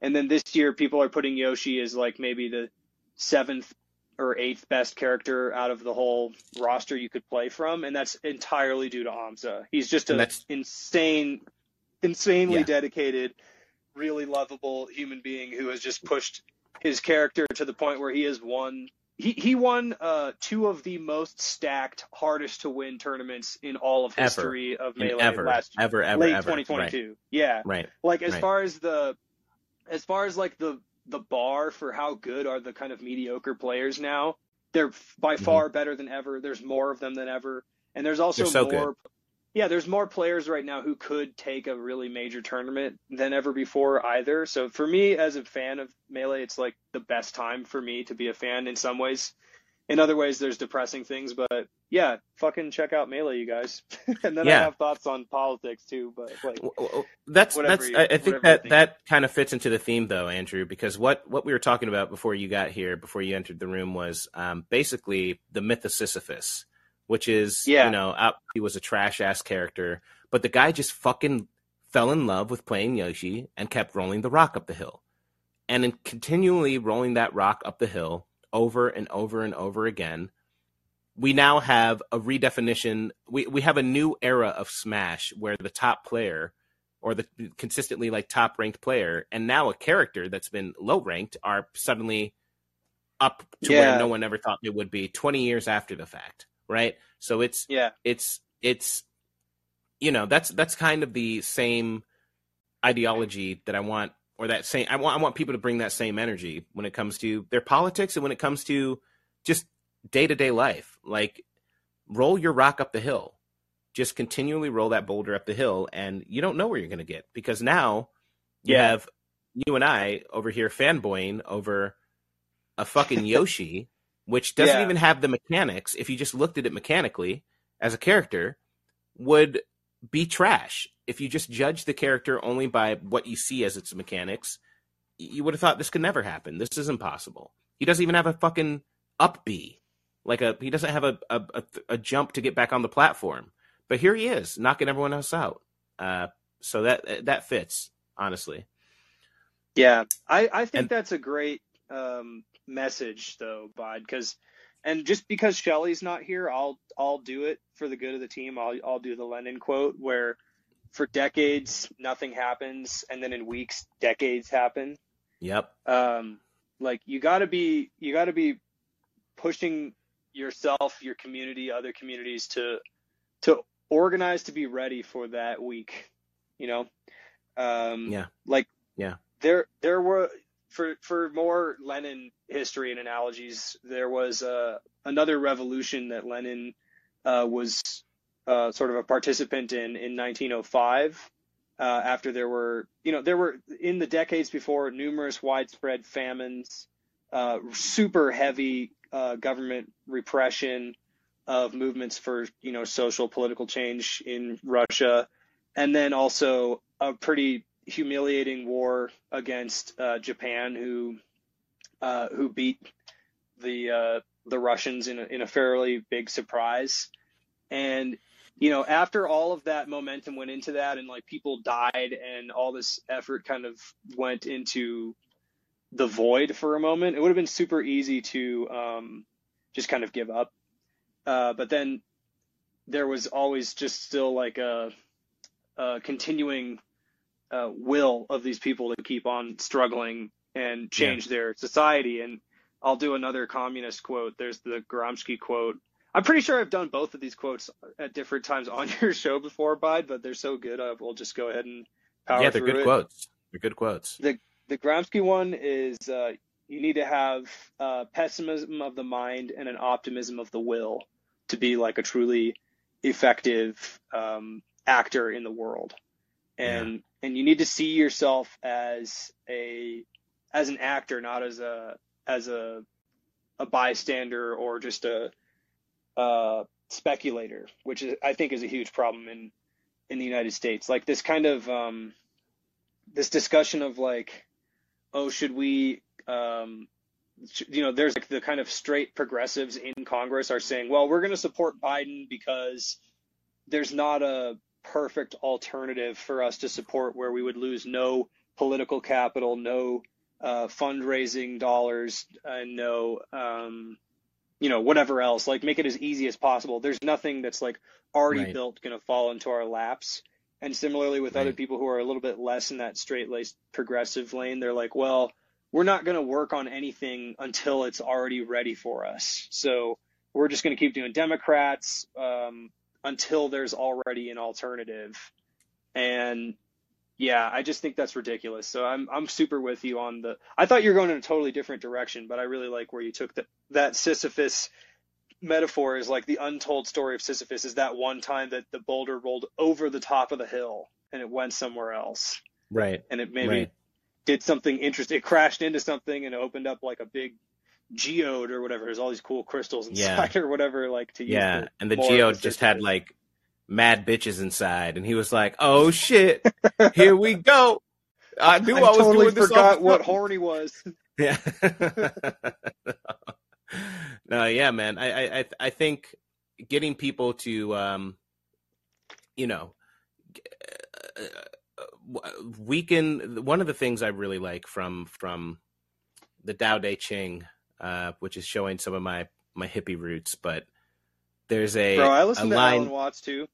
yeah, I'm. You know, I've been there. I've been there. I've been. I've been uh, a little free in my life, but uh, there's there's this line in it that talks about like taking care of each other and taking care of the, the population and people and stuff. And there's one line that I really like that's just like weaken your ambition and strengthen your resolve, which Hmm. I think is cool because you know it's it's it's the idea of resolve is what's more important for actual ambition than the ambition itself. It is it's it's the same thing. I don't know if anyone here has ever like started a diet and or started working out after not ever doing it before or whatever, but uh, the the the main thing, you know, there are so many different diets to choose from. There are so many different workout routines. There's all kinds of different stuff. What's the best exercise I should be doing? What's the what should I be eating? Which diet is best? Yada yada yada. And uh, that stuff can be very overwhelming, but the thing that is most important in any sort of dieting and exercise to be successful in order to get you results is not the program itself as much as the consistency with which you do it. It is the repetition.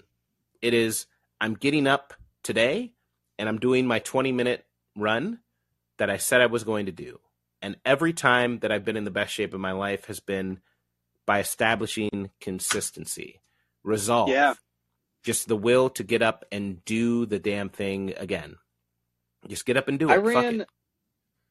Yeah, I'm with you, man. I ran um, cross country in high school, and the the first year, I came off of doing track and field, um, like track running, but still long distance in the spring, mm-hmm. and so I was pretty solid. And then I treated it after that first year of high school as like a a seasonally limited activity. I'm like, that's a cool thing I do in the fall and winter, but I don't run cross country the rest of the year. Um, right. Until my um, my junior year, my my like sophomore and junior year of high school, so two and three, I ran for any Europeans around. I, I ran um, uh, a little bit, but I also did a ton of mountain climbing, and so I had like good condition for my senior year. So like freshman year, I did well. And then second and third year, I just kind of plateaued. I didn't improve at all. And that kind of disappointed me a little bit. It definitely disappointed my coaches. And then my senior year, I remember uh, there's this one track. Um, it's not a track actually. It's like a course, right? It's for cross country. It's all like off track. It's all like a long distance stuff in parks or whatever.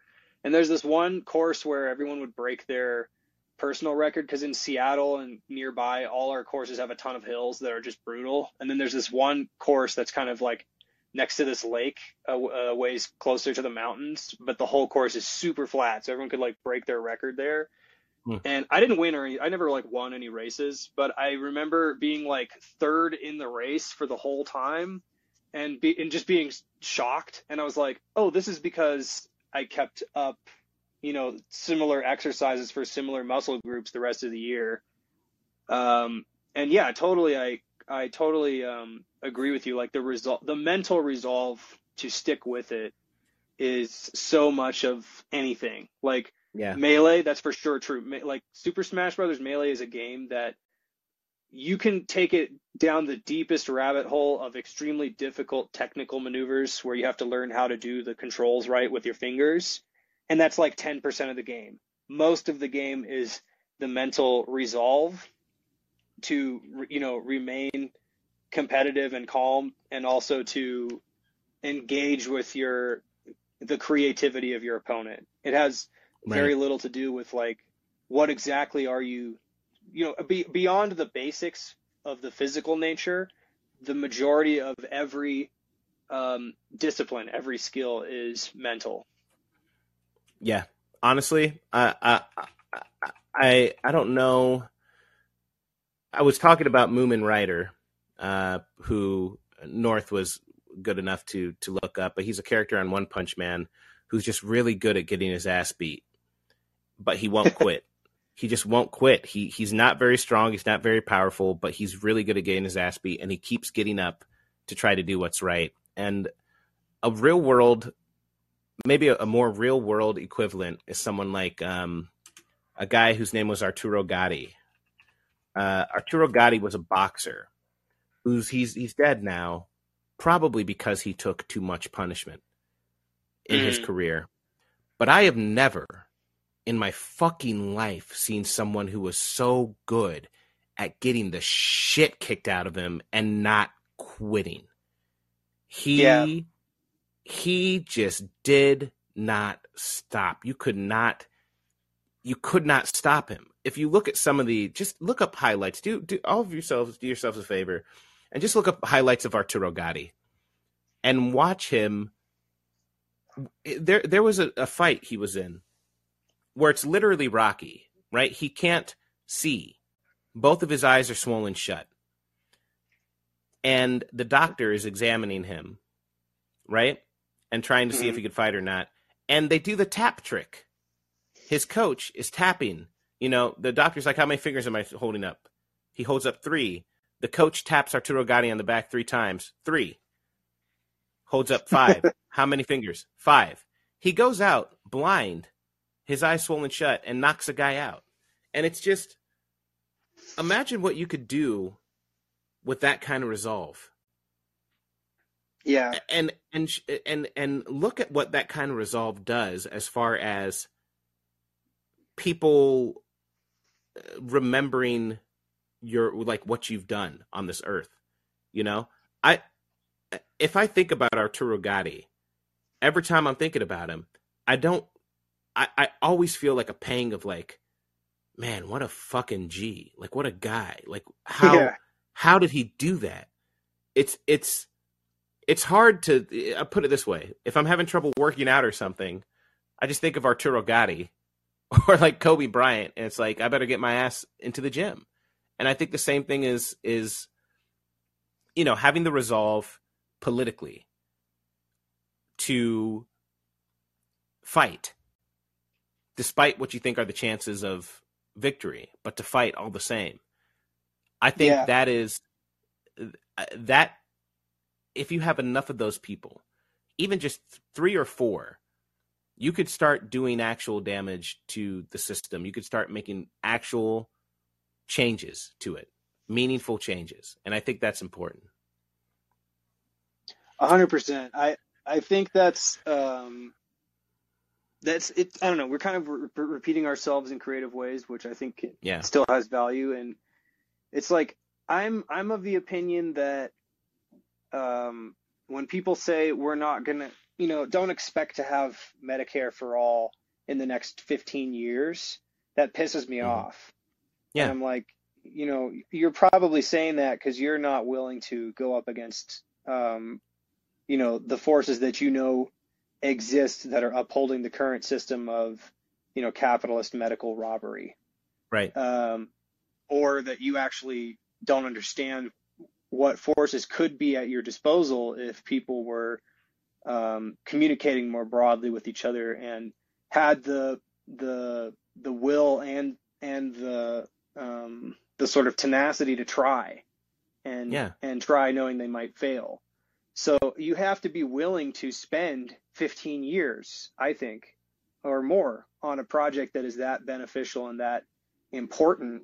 But you also need to um, you need to not you need to not necessarily have expectations. Like you need to you need to be um, operating as much as you can as um, as a bystander to your own life and emotions in the sense Yeah. that you can um, you can take a win without getting full of yourself and you can take a loss without um, having a bit of a tantrum. Yeah. And and you need to be you need to be willing to and and able and and sort of like willingly operating on a long time scale for stuff that is of this importance like you know medicare for all public like um, people's controlled banks or union controlled union and and like public board controlled transportation infrastructure all these other things that are like really you know they they seem like so far away because they're almost like the opposite of the system we have now. You have to be willing to walk every step in the middle from where you are right now to where you're going, and also be hundred percent ready to uh, hitchhike. You know what I mean? Like if you all of a sudden yeah. conditions change, take advantage. But you won't be in a position to take advantage if you haven't already done the work to to build up a long term campaign full of fucking um, Arturo Gatti, Muhammad Ali yeah. style fighters. There's that. Yeah. There's that. You ever seen those interviews with? I think it was it George Foreman who was fighting. That's Ali my and- favorite interview of all time, Andrew. My favorite interview of all time yeah, dude. was when a an older, at the end of his prime, Muhammad Ali agreed Uh-huh. to fight George fucking Foreman, who was the Yeah. scariest fighter like ever at the time. At the Yeah. time, George Foreman had beat the living shit out of Joe Frazier, who had beat the Yeah. hell out of Ali right before. He he stopped Joe Frazier so quickly. It was within like two rounds. It was it's it's brutal how George Foreman was. How Foreman went to go fight Ali in Africa, and how Ali was telling people beforehand. People were warning him, "Please don't do it, Ali. He's going to kill you. George is going to kill Uh-huh. you." And how Ali, with the right strategy and tenacity is just on the ropes, letting Foreman hit him, letting Foreman hit him, letting Foreman hit him to tire him out. And then when the moment arrives, boom. And exactly, Fahim, Ali bomaye.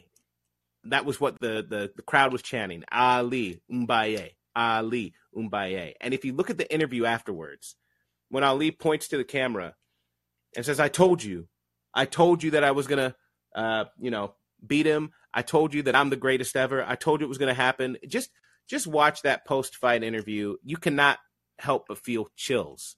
And it that is, one is excellent. I was talking. I think I was talking about a later one though.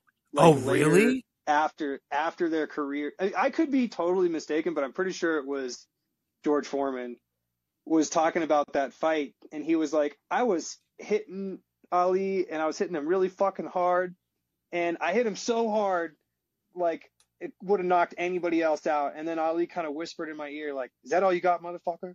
And Yes, all all you got, George? I knew I was, I knew I was in the wrong place. Like he knew. All of a sudden, I knew Yeah. it was over.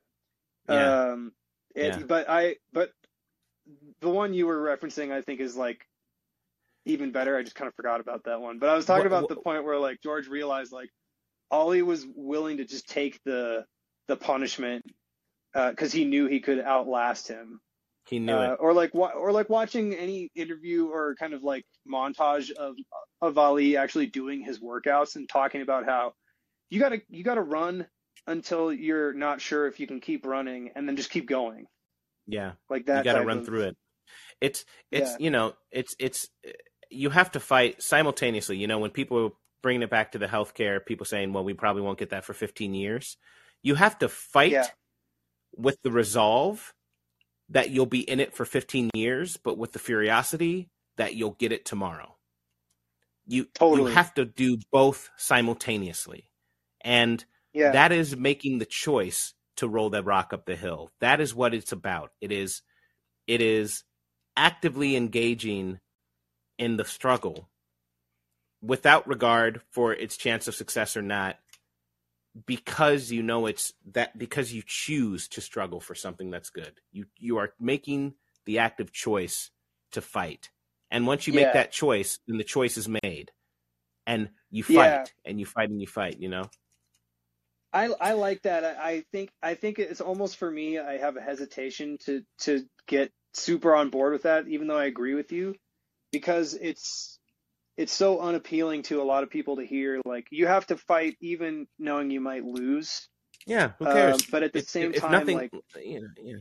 Go ahead. Sorry. it's some of the most empowering information you can give someone or like experience is to is if you can like a- as a teacher or mentor of any kind or just someone engaging in conversation with people to um to actually like have them realize of their own process their own logic that I am so much better off having just lost I've learned so much from this setback or defeat that I am now irreversibly more powerful. Like it's a hard lesson to teach people and it's something that will kind of turn people off in a lot of ways, which is why I kind of didn't at first like the Sisyphus analogy, but like the we should we should have a a cartoon of like Sisyphus rolling the boulder up over the hill um, and like not even being surprised, I think would be kind of exactly the the sort of message or feeling that I'm I'm going for or taking away from this conversation. Yeah, yeah. I think I think that's right. I, I think that's right. It's it's, and I think the fight part is that's the most important part. Is Yeah, because I think you know if you're going to see things start to crack, if you're going to see the system crack, you're definitely more likely to see it start cracking when people are fighting like hell. So, uh, totally. Well. I'll I'll get out your way by it. You know, you got a couple more people in the queue, but I was just going to tell you I invited you to be on an episode with me talking about um like local and and state level ballot initiatives. Also, Marco, if you're still in here, I invited you as well. Um, Amanda, I think you may have already accepted, or I told you I invited you. cool. But yeah, I want to talk with with a good panel of people who have been involved in some kind of political work and organizing um, to just discuss like strategy, utility Yeah. of those type of strategies. So yeah, just if you have time, it's like a week from today. Um, so I know that's kind of like your your day. We could switch around the time, or we could even do it in your room. Is it is it Tuesday? unless you already On Tuesday planned. the the twenty first? yeah, Okay, yeah, I can do that. Fuck it. Yeah, I'll just do that. rad. That sounds good. Okay. Well, yeah, I, I, it should be in your notifications, but I'll, I'll text you the link too. But I appreciate Okay, you great. as always, Bide. Oh, the, the feelings mutual, my brother. Okay, take care, Andrew. Uh, whoops, hit the wrong button. Okay, here we go. Lysol, what's going on? Let's give it another try. How are you doing? Ah, not too bad. Just you know, uh, feeling feeling pumped up now that we were talking about Ali and and uh, Foreman. Uh, man, I love boxing. Boxing kicks ass. Uh, no, remind me, you're like you're like thirty ish in terms of age. Yeah, I'm 34, so So do you remember Ecto Cooler? Because that's what I'm bringing to the soccer game today. Ecto Cooler. It sounds. Was it like a Capri Sun? It If was high C, but it was green and it was orange and it was a Slimer from Ghostbusters. Yeah, I remember that shit. Oh my god, dude. Yeah. Yo, yeah, you're bringing that today? Okay. Yeah, I'm just gonna continue to bring increasingly more dope, um, more dope snacks. Like maybe next time I'll bring the shark one, the little shark, um, the shark gummies, some kudos bars. Yeah, yeah, that'd be sick. Yeah, the shark gummies for sure. I remember those. Um, man, take me back to soccer days. yeah. So, so what's new and exciting with you? What's going on? How do you feel about uh?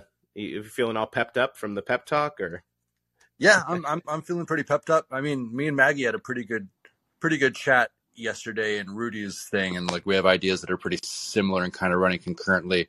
And I'm just I'm really enjoying the fact that there's like a group of people I can disagree with strongly and still like talk to in a civil manner because they're like adults and stuff. Like me and Yeah. Stu, like somebody brought up something about vaccines, and rather than trying to convince eight to ten people that vaccines aren't a conspiracy, I was like, you know what? Like that's that's a bridge too far. Let's just agree to disagree on that. And I wish I wish more people would get to that point in this discourse. Like it's okay to not agree. We don't have to change people's minds. right, right? Yeah, I I, I agree with that.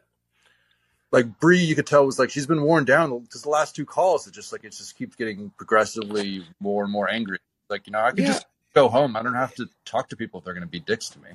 Yeah, I, I- do think. I mean, one of the things I worry about with um, any sort of like, uh, like I don't know, model based on, like I'm, I, I'll say this: I'm glad I don't depend on Callin or anything like that for life or my income. You know, because I, I, I think that, uh, you know, you could end up saying the wrong thing, or people could feel some kind of different way about a subject, and then. Uh, you find yourself without uh, an income stream or whatever. Um, and i you know, I do think that, uh, you know, I'm a, I'm pretty patient at times, but holy shit, like I would, I'd probably be hitting the screen button more uh, if I was Bree. But I don't know, man. That's, that's I say all that shit, but for some reason, in the last like year and a half to two years, I think I've just calmed down. Maybe all my fucking t- testosterone just like went away, and now I'm just, I'm just full of, I'm just full of peace and love and whatever. But um, This low T Biden or low T Bide? yeah, low T bide at this point. Yeah, yeah, very low T. I got to put some of that, uh, some of that sunshine on my balls to, to get them nice and, uh, you know, manly again. Um, Oh, you got you got Sabid seasonal I- effect ball disorder. My balls hate the winter. They just like, yeah, that's right. Expressing themselves and getting some vitamin D. Yeah, yeah, yeah, yeah. Um, So on yeah, the- that's basically what's going on. sorry. go- Oh, go ahead. Go ahead. I I wasn't saying anything. Oh, um, so yeah, on, on the optimism tip, the phrase. I mean, I come back to two phrases. One is everything is good practice for something. That you know, if you're if you're viewing things right and you're being mindful of your experiences, you know, having to wait for a cab makes you that much better at waiting for a cab the next time type deal. You know, the not that that that which doesn't kill you make you makes you stronger. And like when you're dealing with frustrating moments in your life, just think about how this is like setting you up for successes further down the road. Hmm. Yeah, what about it? Um, oh yeah. So the, the the, second one is um, none of this is sustainable and none of this is inevitable. Like it definitely seems like things won't fall, but I mean, you know, nobody thought the Soviet Union was going to crash. Yeah. You know? Uh, We Yeah. we we'd still be talking on AOL right now if shit was inevitable. You know. Yeah, a hundred percent. And and and uh, sorry, I thought you were going to say more on the on the on the first point, but I I hundred percent agree with with that. You know, the idea of uh, basically what doesn't kill you makes you stronger, and you don't know really how fragile a system is until it really collapses. I mean, it's it's uh, uh, like I don't see. It's getting harder and harder for me to see America not collapsing and it's really uh, because the, the you know the, the kind of incentive structures which have been set up and the small population of people that the system actually serves is not changing you know that it, it, it seems to be getting worse and the uh, i guess like the more establishment options to curb that are either being rejected more out more outright or um, they're unable to sort of replenish their quote unquote talent pools or whatever, right? Like the the the the system has become less insulated because they just they can't keep doing the same strategy over and over again. Um, because the strategy they're using is in, is literally not sustainable. So it's it's you know the fact that you have the Democratic Party, which does not have a clear heir or a clear successor, nor does the Republican Party. Uh, I guess you could say DeSantis to some extent, but uh, what what does that tell us? I mean, what? How do they not have a secession plan? How do they not have anybody who could be showing up to do anything uh, to to maintain their system? And the people that they're trying to put up are uh, completely inept. It's it's wild. So I um when it comes to well, no one thought the Soviet Union was going to fall.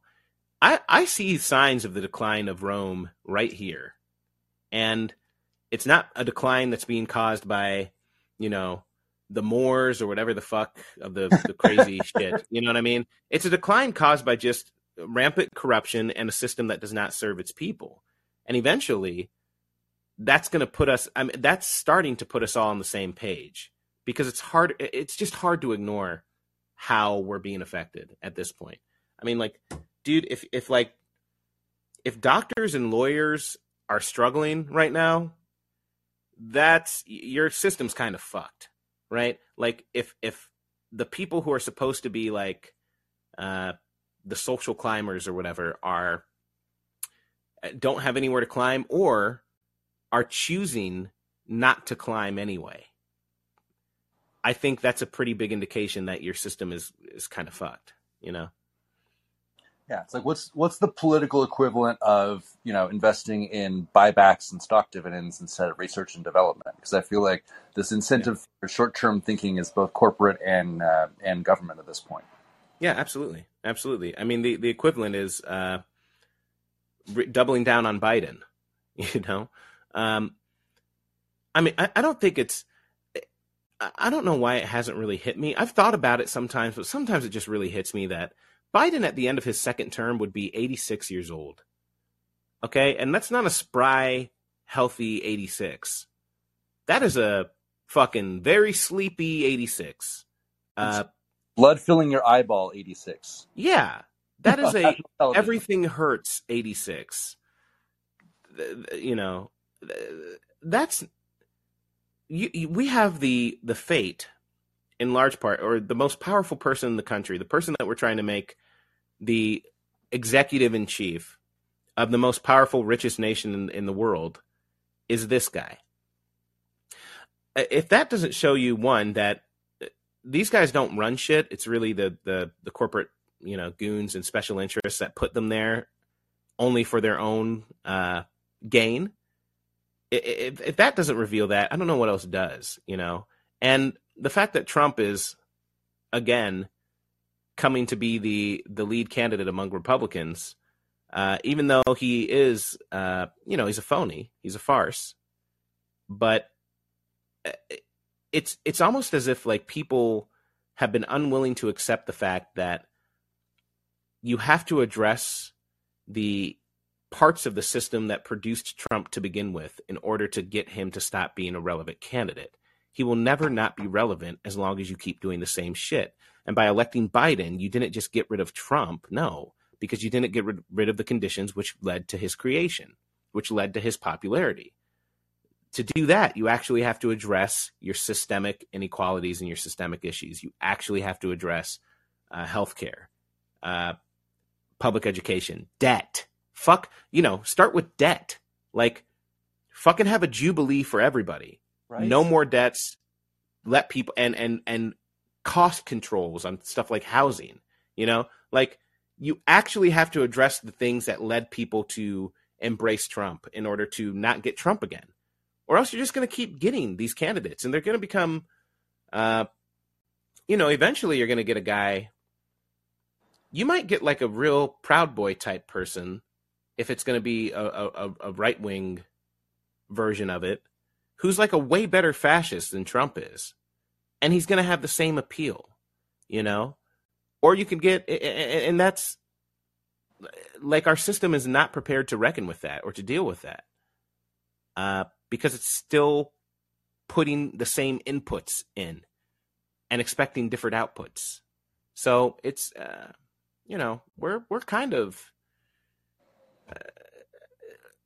I think the fall of Rome is coming a lot quicker than people think, and I don't think it's going to be like a fucking red versus blue fight or anything like that. I think it's going to be the failure of banks, the failure of institutions, and more and more January 6th stuff, um, which is going to be happening. And I mean like real January 6th stuff at this point.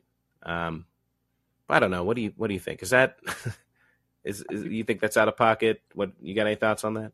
No, totally. I I mean, I think I think Trump is a sign of systemic weakness, of systemic vulnerability himself, because he they did not they did not want him to win the Republican Republican nomination.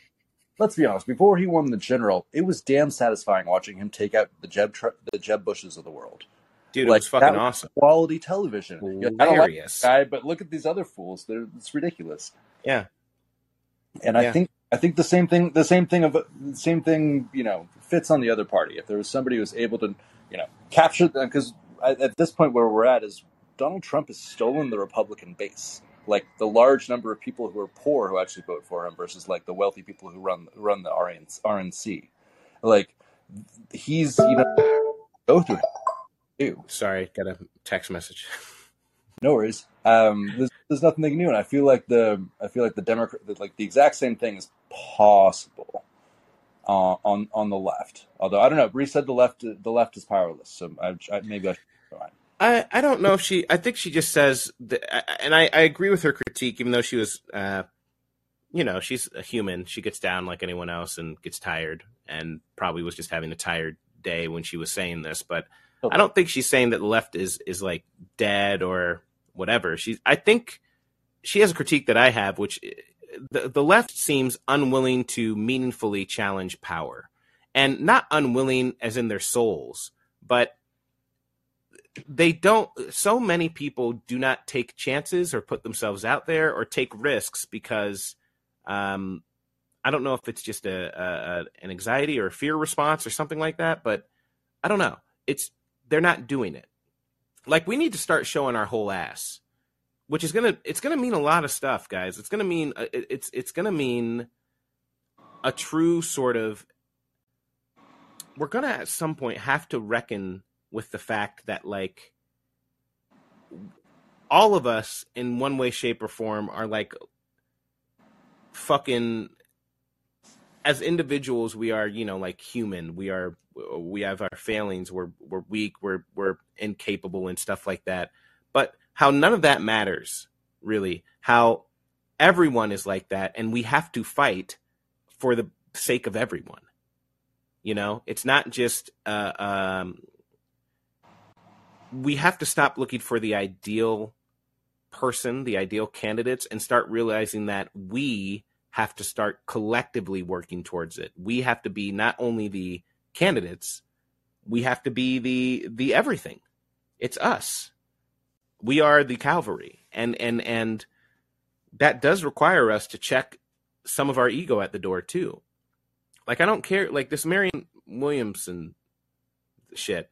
No, I don't I don't like her as the candidate. I think she is much weaker than Bernie in a lot of ways. Um, I think she's much more vulnerable, and I think that some of her ideas are bad.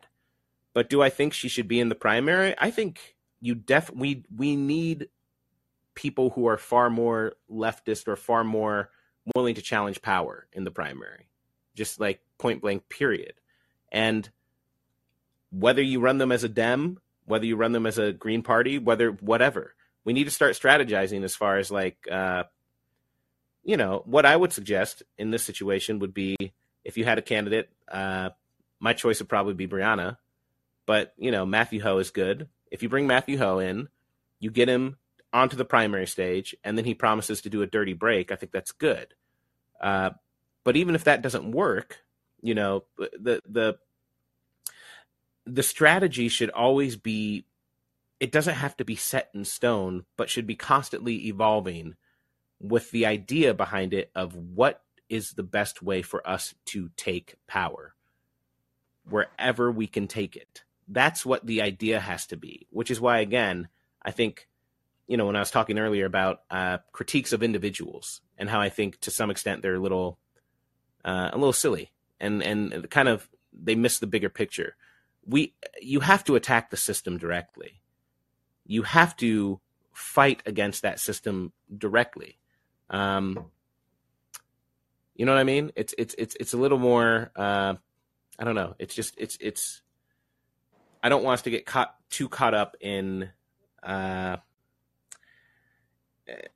some of the more petty shit. Yeah, uh, I think we need. Know. I think we need vibe warfare. Because yeah, I think. Yeah, picking well, up what do you mean by that? Vibe has gone has gone to shit, and like we have so many people planning on doing things, and we need to be able to see each other in separate lanes, headed headed on the exact same highway, and be like, "Cool, let me know when you need me. Cool, I'll let you know when I need. I'll let you know when I need you."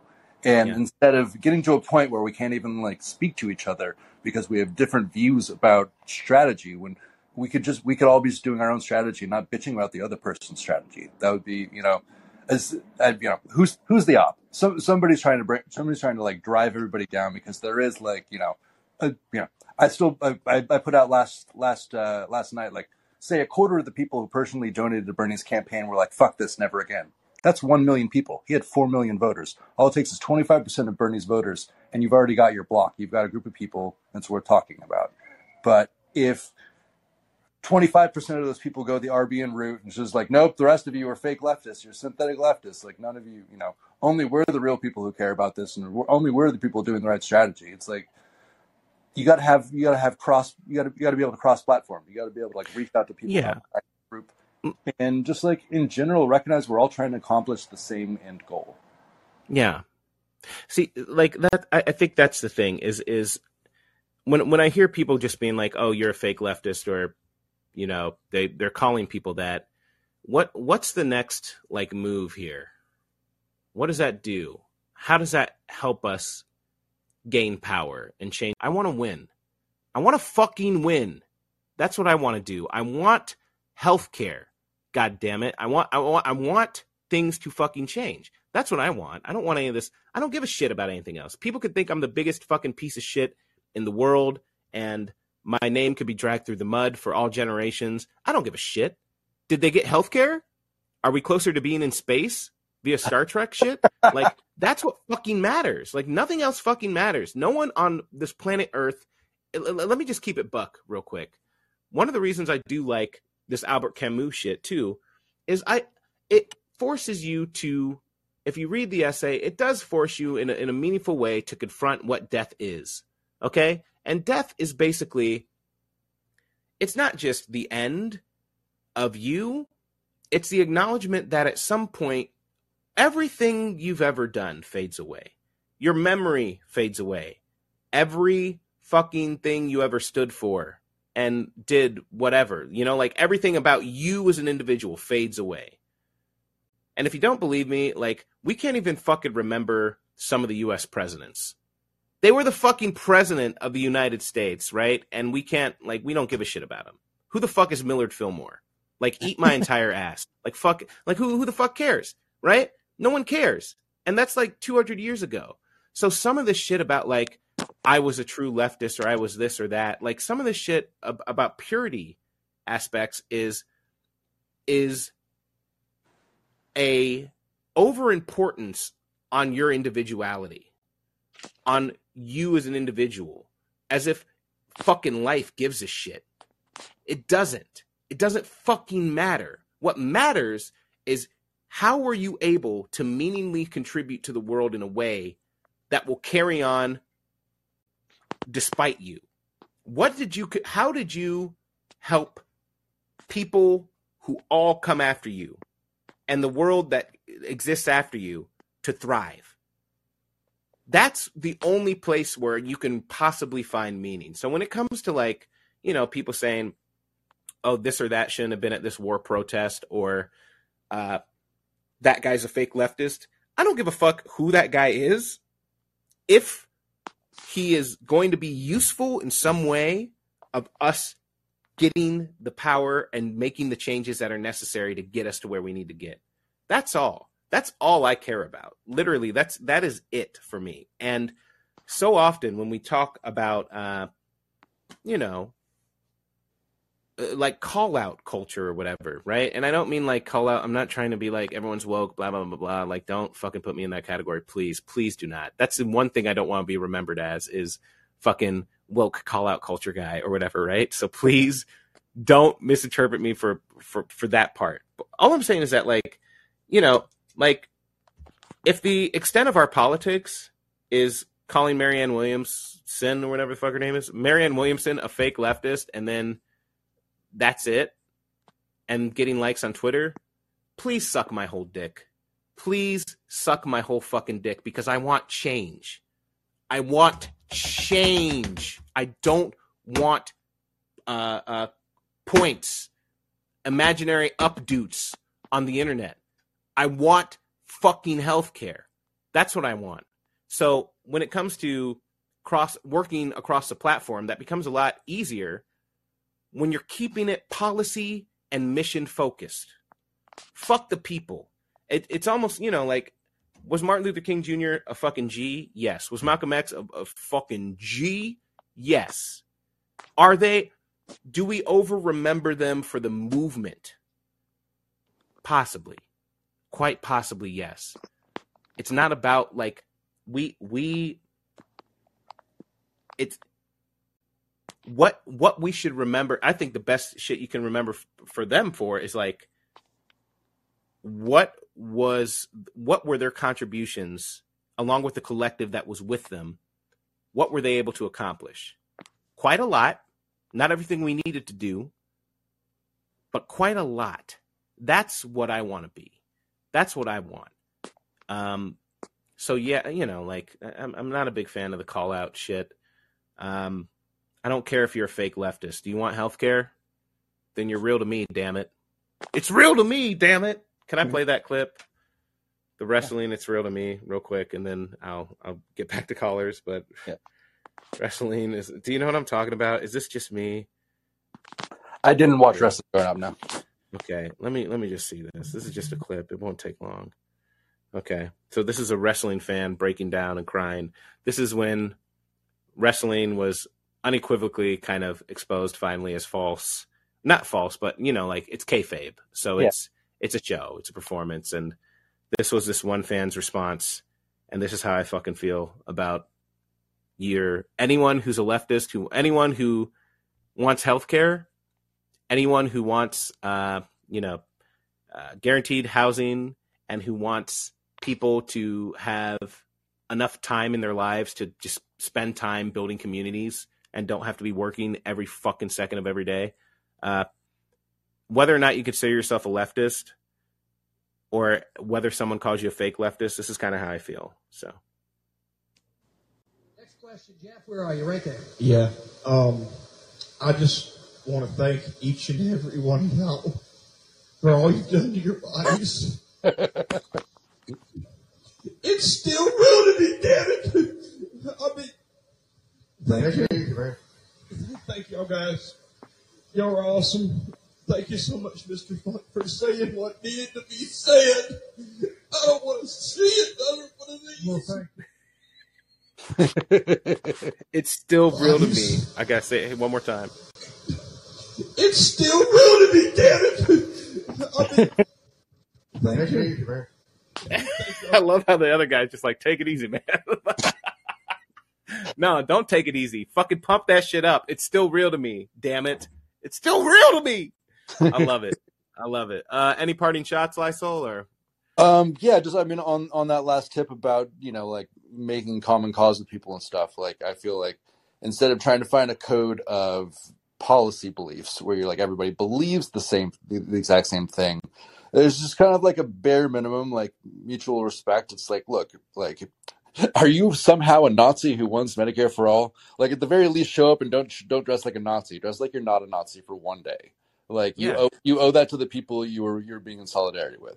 And yeah, on, yeah. on that on that tip, COVID was the opportunity for the left to unite. and Instead, everybody went back to brunch. But brunch is good. COVID was a was a factor in in the union union push in the Buffalo Starbucks and the Staten Island Amazon. But Lysol, we like brunch. I want, I want some pancakes, please. Cool, eat brunch outside. It's not it's not that it's not that big a deal. Who's who's who's going No, to you're brunch? right. You're Going to right. brunch when it's snowing anyway. Like, come on, it's a brunch Oh, you you have not been to better weather. Chicago then, honey. Chicago is we don't give a fuck. We're at brunch every snow day. It don't fucking matter, man. It's brunch. It's brunch. We're doing it. Um, Chicago is a brunch city, though. I hate to say it. It's like brunch and then guns. but you know, no, you're right though. You're right. That's that's the to the extent that any of you are Nazis, please do not wear your Nazi uniform when we're fighting for healthcare. Okay, it we'll get healthcare quicker. I promise you. Yeah, and and wear masks on public trans in uh, healthcare facilities and at the grocery store, so people who are clinically vulnerable can live a life like you. Yeah, do it. Solidarity with solidarity with the disabled and the clinically vulnerable. Yeah, and if you don't wear a mask, I'm not gonna I'm not gonna hate you, but you know, whatever. That. I got to stop going after you, Lysol, because everything I say is just like a, a shittier version of what you said. Amen. I, I have no problem. Most of the world is wrong about this, so it's Yeah. not like oh shit, why are people Yeah. on Callin pushing back? Literally everybody Yeah. feels that way. But you. I- hear paying you. more attention to the studies than they are, so I don't have to really worry about anything like that. And Yeah. like, just don't don't get COVID too many times because you know the effects are cumulative. Yeah, that would suck. Act like you, would act suck, like act like you want to see your future. Yeah, yeah. That's that's a good way to that's a good way to put it. I like that. I like that. Act like you want to see your future. Yeah. Awesome. Well, thanks for calling, Lysol. Always a pleasure. And you have a new show that you're doing on Callin, right? Yeah, uh, it's every What- other? Wednesday. The, the second episode's going to be next Wednesday, um, and it's trying to, you know, I'm, I'm taking advice from people on Callin and doing like a local thing where it's like we, you know, trying to amplify local journalists. And like the first episode was about the state of journalism. We're gonna have another guest TBD and talk about something kind of in the same thing, but kind of just like a local vibe. So if you're if you're in the Bay Area, you know, give us a listen. And if you have some sort of perverse I hate San Francisco complex, go ahead and listen anyway. I'll just meet you. That's awesome. Awesome. Well, thanks, Lysol. Uh, and, and and take care. You too. Amanda, what's going on, girl? How you doing? How you living? What's up, bud? Ah, you know, just doing the same old, same old. You know how it is. So, are you giving a pep talk or are you asking for one? I was I was giving, but if you have one to give, uh, I'm Well- sure everyone here would love to hear it. And Well- it- I don't have a pep talk, but I do have an idea okay, that I think. Well, I'd like to get. I'd like to know what you think about it. sure. So, after listening to Bree's debrief and the her call in show, I mean to Bad Faith and debrief for like a year now, I'm not an expert. However, it seems to me, especially after the episode with the professor that she had, the law professor guy, that a school for lawyers that was like for radical lawyers so that it didn't indoctrinate might Yeah, be a worthwhile project. I, I agree entirely. In fact, I think I think it may not need to start with a school. It could just start with a um, basically a left wing federalist society, uh, hmm which I need. Uh, I would like people who are better in constitutional law than than I have been uh, to to help me come up with what the tenets of that would be. Uh, but I would I would definitely want to do that. I would definitely want to be involved in that, and I think it's necessary. We need to start creating an alternative sort of pathway with people in positions of power to, or people who are around who will start uh, sort of funneling some of these people into uh, clerkships and uh, to become justices and do other things uh, to where uh, you know they're they're ideologically aligned, or at least they've been exposed to something that is not just Federalist Society Right. They're uh, not just originalist, blah blah blah.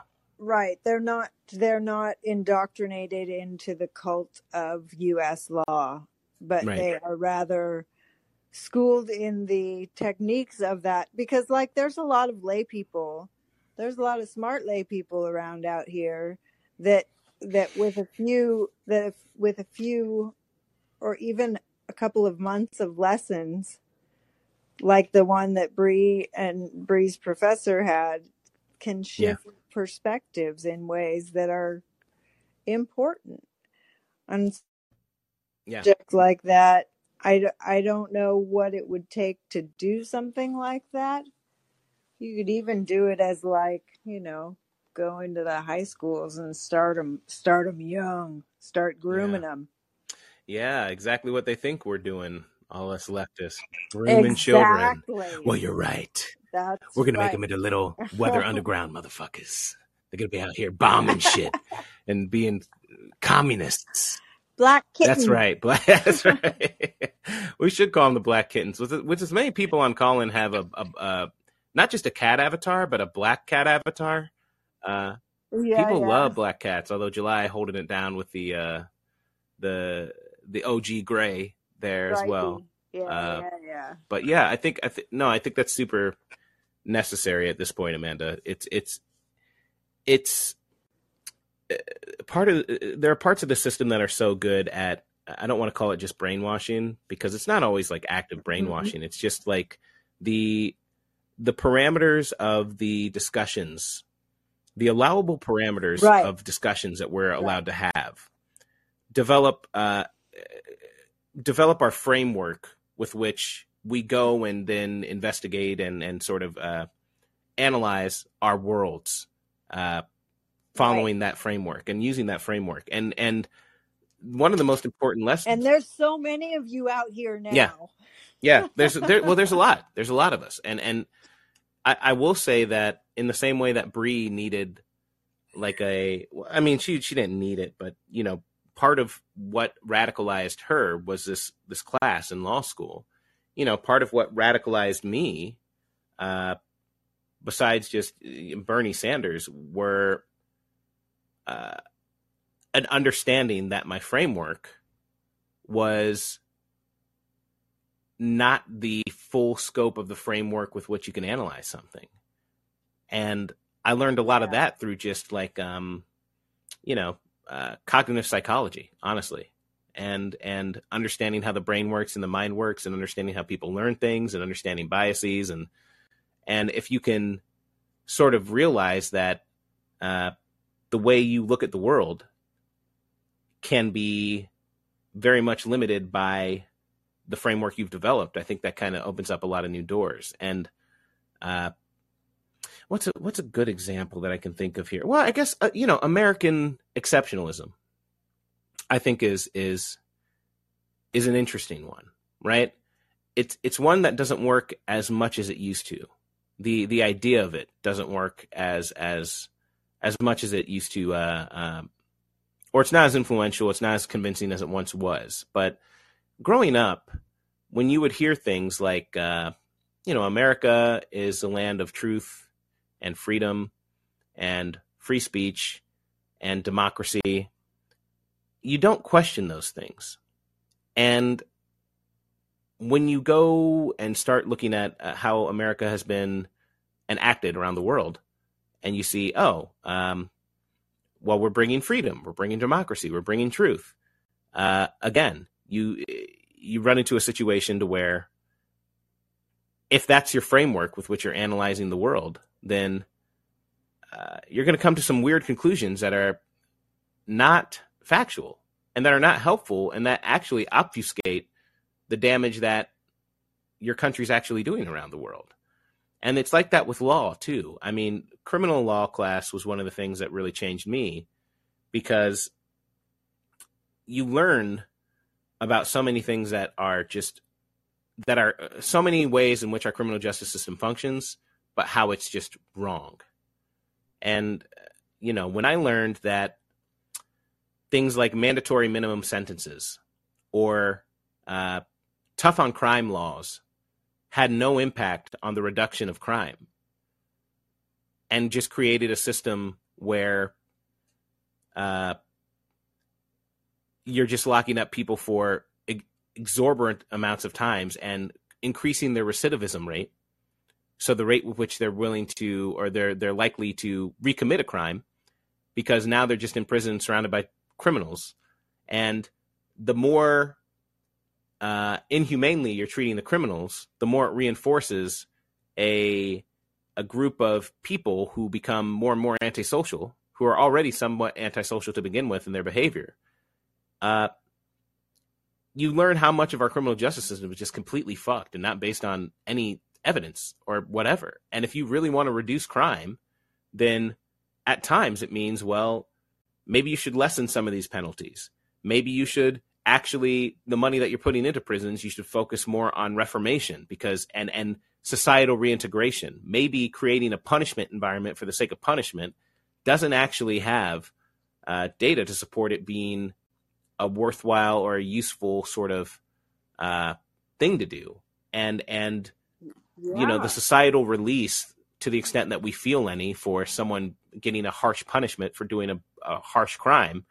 Maybe there are other ways to alleviate that to get people to have their sense of justment, justice, uh, or to the extent that that feeling is not good for society or does not like create any positive outcome, maybe we can be willing to abandon it in favor of a system which actually uh, is better at reducing crime and uh, and delivering justice. Yes, yeah, yeah. It's I, I, know it sounds so basic, Amanda. It's it's crazy, but it, that's that's the truth of it, right? It, it sometimes is that basic.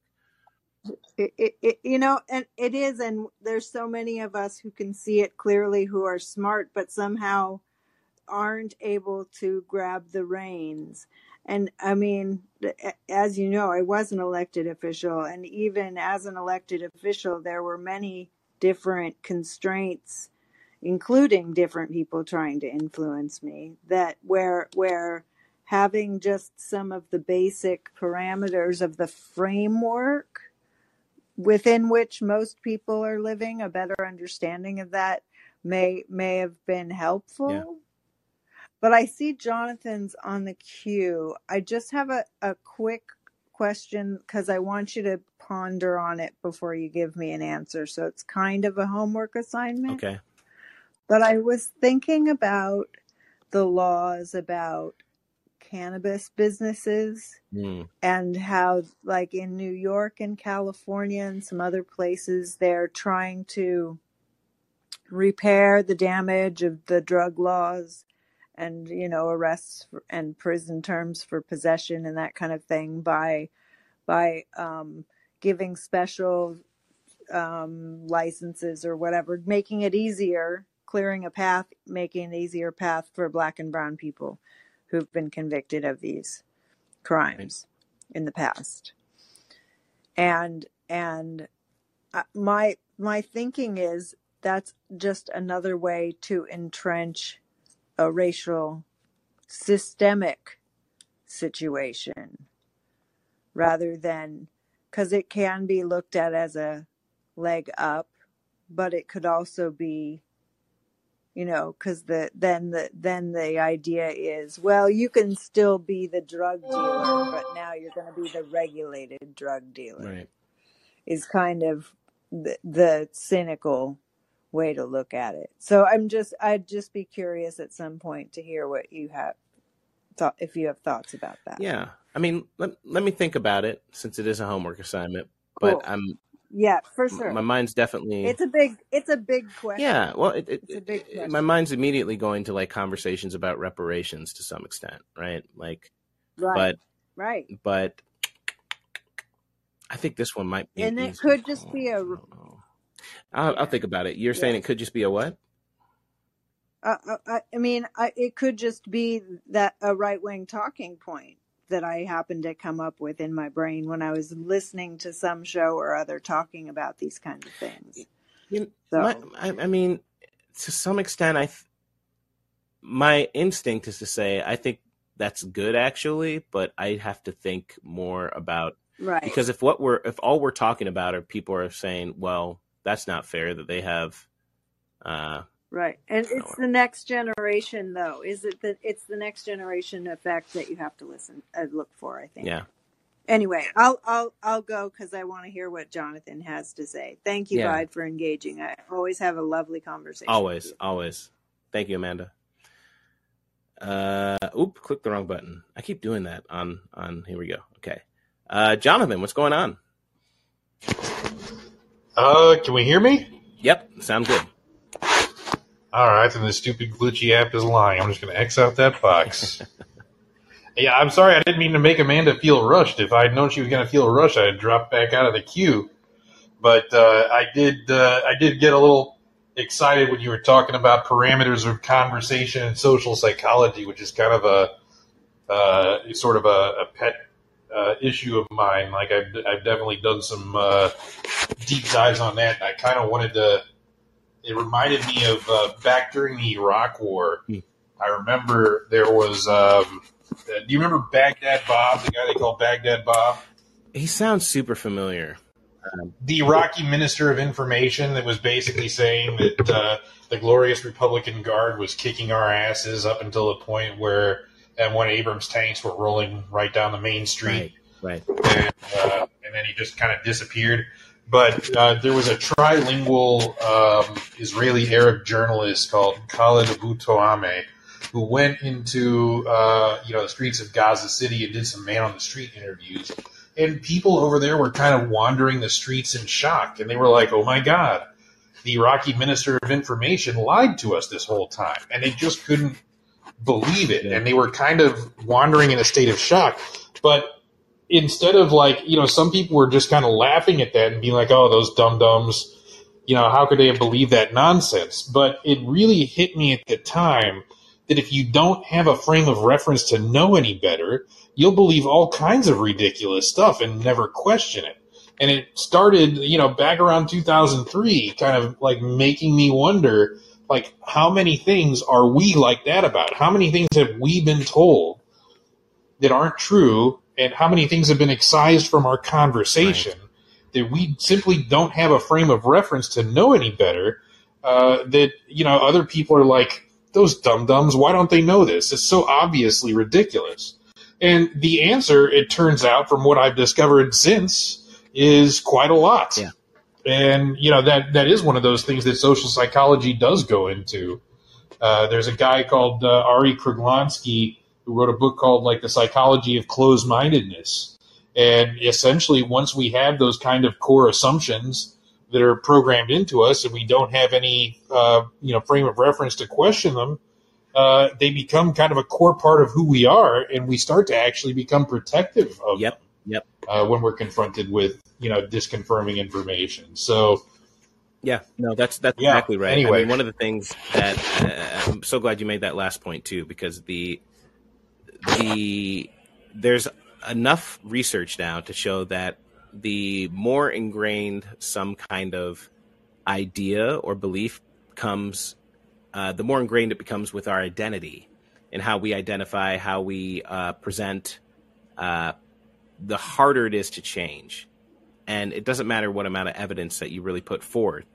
Uh, if it's sort of core to our identity, core to who we are, it no, really no amount of evidence will really change that, and that's what makes it difficult. You know, like I mean, re- religion is a is a pretty easy example to go to, but uh, you know, if evidence came out tomorrow, irrefutable evidence that uh, there is either that there is no God or that some other religion was right. Let's say, you know, like that actually it actually is a flying spaghetti monster and there is no afterlife, right? Uh, people would not, a lot of people, Christians and other religions, religious people who have that as a core part of their identity, would not be able to really contend with that fact. They'd have a lot of trouble dealing with that crisis of faith. Um, and I think that's the same with political ideology a lot too. I mean, I got an uncle who is awesome. He's like the shit. He's really cool. Uh, I like him a lot, but he has always, always, always just identified as a Republican. And in the same way my parents have always, always, always identified as Democrats. And some of the shit that both of them say is so detached from any like anything. But it's being protected because well, I'm a Democrat. I'm a I'm a liberal. Well, I'm a Republican. I I just this is what I do. This is what I believe. This is who I am. And you know, that like it's a natural part of how our psychology works, but it's a part that I would constantly try to ask people, myself included, to fight back against. Like fuck none of none of our identities is so precious that it should never change. Like I'm sorry, but none of you the only person who can possibly make this argument is Mr. Rogers. Is Fred Rogers. I stand by that. He was perfect. Do not I will fight you. Like I will I will fight anybody who wants to go against that. Fred Rogers is perfect. The rest of us can change. So don't, you know, try not to make it a part of your core identity. Um, but you're talking about a little bit more of your pet project with this. Was there a specific aspect of this sort of uh, understanding of social psychology that's become one of your pets? Like a journal? Well, I mean, it was kind of like it started off as, uh, you know, trying to understand my right wing relatives. Yeah. And, you know, how they could be, you know, so very smart in some areas or even kind hearted in some areas and have these completely uh, off the wall, ludicrous uh, beliefs. And you know, there was that was kind of the thing that gave me the idea to look in the social psychology area was also uh, some of the stuff that I had uh, you know struggled with earlier, trying to understand situations like you know the Holocaust. Yeah. And situations where all these uh, ordinary people were complicit yep. in uh, a terrible crime, and some of them who had been, you know, uh, vouched for as good people earlier were somehow transformed into monsters. Yeah. And uh, that, you know, the learning that those little things about uh, social psychology kind of brought that convergence there, uh, and really uh, sent me kind of down a rabbit hole of the social psychology literature. Because uh, I was a neuroscience major as an undergrad before I dropped out of Tulane. Oh, cool uh, so I had at least some background. It was like a, a joint. Uh, it was an interdepartmental major between the uh, the psych department and the cell and molecular biology department. But they had kind of a big cognitive psych program there, and uh, you know, having so I at least had like a little foundation where I could actually delve into the legit psych literature, read papers, and know what I was looking at, and that sort of thing. And it, it, it actually took a surprisingly short time to reach the limits of what is known and understood and get into the purely theoretical or speculative or this is possible but we don't have the instrumentation to prove yes or no and so you have a lot of these competing theories and it really wasn't that hard to to kind of get to that uh, that frontier and go swimming in those waters yeah. but uh, you do find uh, some really enlightening and interesting things there about that exact phenomenon, which is uh, just the way your brain is naturally constructed to conserve energy uh, is plays a huge role in that. And we all have like you could never conceivably in one lifetime go through all of the core assumptions your brain has uh, made kind of a part of who you are, whether a deep part of who you are or even a shallow part of who you are, and interrogate them all and you know set them to rights. We just don't have the bandwidth. You got like um, there's you know one thing that kind of in, Tversky uh, were were big. Uh, you know, one of their big discoveries was that uh, the conscious mind, the you know the higher conscious mind, can only focus on one topic at a time. So when you're multitasking, you're actually not multitasking; you're rapidly task switching, and um, you know that. So I call that the bandwidth problem. And then the the energy problem is that uh, those higher cognitive functions, including skepticism, by the way, Yeah. like skepticism is a energy intensive higher brain function and it consumes the you know your brain's energy like the neurotransmitter glutamate uh, faster than it can be replaced. And so your brain is constructed uh, to uh, put in what uh, you know these these kind of shortcuts and these ways of saving energy and saving time and saving resources. And those kind of core assumptions including trust including um, you know, inclu- your brain's default setting is to believe everything it's told, basically, because that's the lowest energy thing that it can do. And those kind of core assumptions serve that purpose of these are things that you trust in. These are things you can rely on that you don't have to question or challenge. Right. And kind of forcing people to challenge those things and devote some of their cognitive energy to something that they have uh, made uh, as a core part of who they are and what their life assumptions are is something that can actually cause serious symptoms of psychological trauma and PTSD Yeah. Absolutely. uh, if it's too heavy-handed. It's no joke. No, it, it, it no, absolutely, and and I think one of the, you know, I said to the extent that you f- can, I guess, be aware that you are developing sort of schemas and uh, biases and everything to challenge them, but I think. And and also, you know, to the extent you have political identity and everything, not to make it a core part of your identity. But I do think that, to the extent that you're going to make anything a part of your identity, you know, making those things more along the lines of someone who is skeptical, someone who wants to, I guess, try to get it right. I think those, like, maybe those things are less uh, or better parts to make to the extent that you can actively actively make them part of your identity. Maybe those are better things to actively make part of your identity when you're doing it. Um, but it is, you know, I do think it's it's funny that you mentioned the Holocaust in, in Ordinary Men. I, I don't know if you're referring to the book Ordinary Men. Um, yeah, Christopher Brown. yeah, Christopher Brown. But that was um, one one of the things. I was a history and psychology major in college. I, I double majored because I don't know why. I thought it was cool, but one of the one of the things I was focusing on, particular in particular, was um, the Holocaust and that book, and a lot of the sort of psychology around what led otherwise ordinary people, good people, to do, uh, you know, some of the most atrocious things that have ever been done in human history. And what you realize is that it's not any great inherent evil quality within someone that does it. It is a set of societal pressures which build up slowly, which cause people to conform. And what we tend to be good at as individuals is justifying what we do after the fact uh, without being able to explain the reasons why we're doing it maybe necessarily beforehand. Uh, and in Yeah, Leon Festinger's theory of cognitive dissonance. right, right, right, exactly, exactly, and that that aspect is important here because it, it- well, you know, I tell this story a lot, but I think I'll just tell it again. Just one of the stories in Ordinary Men, which I found so uh, shocking to me.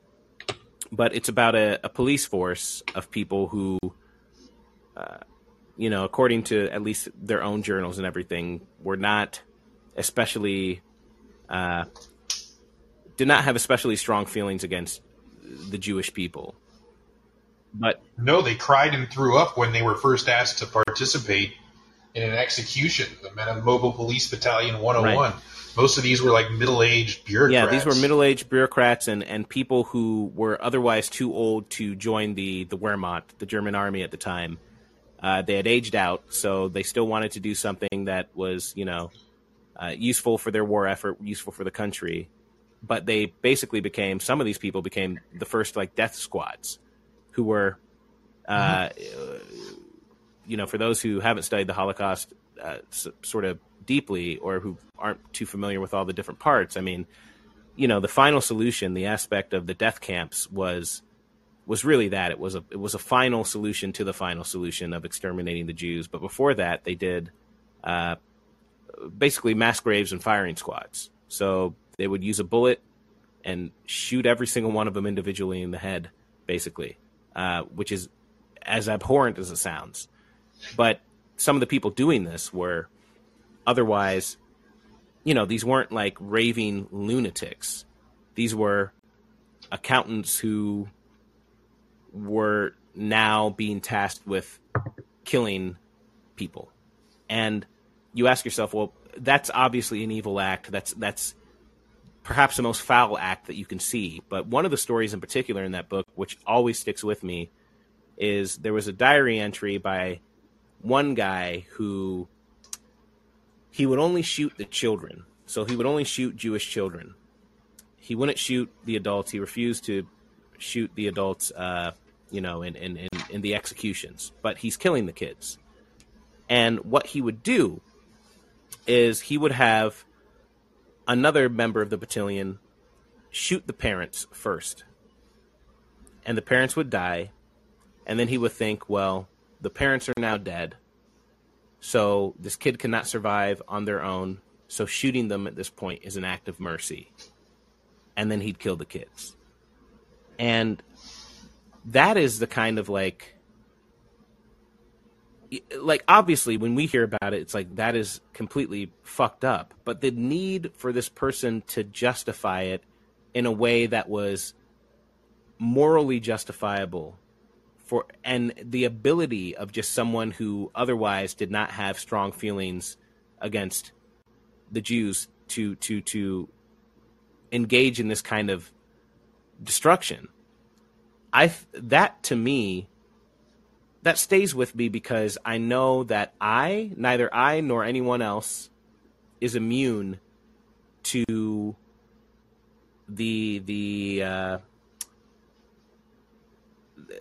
these, I guess, committing great evil, or we're not immune to the vulnerabilities in our own social psychology, and that is that is sort of a it's it's it's kind of a hard thing to accept about ourselves. Well, you know, you might be surprised to learn that that was a controversial aspect of that book when it was published uh, around the same time as uh, that uh, ridiculous book by Daniel Goldhagen, Hitler's Willing Executioners, that basically said the Holocaust could only have happened in Nazi Germany at that time because they were a uniquely evil people. Yeah more or less, that's the, the simple minded conclusion they came up to. And guess which one of those books was a bestseller? Hitler's Willing Executioners. And these two had gone back and forth in debates, and it was very obvious to me, having read that book, that your conclusion was correct. But people just didn't want to face it, and they well, that's don't. it, Jonathan. That's, and that, it's that's, it's a very disturbing.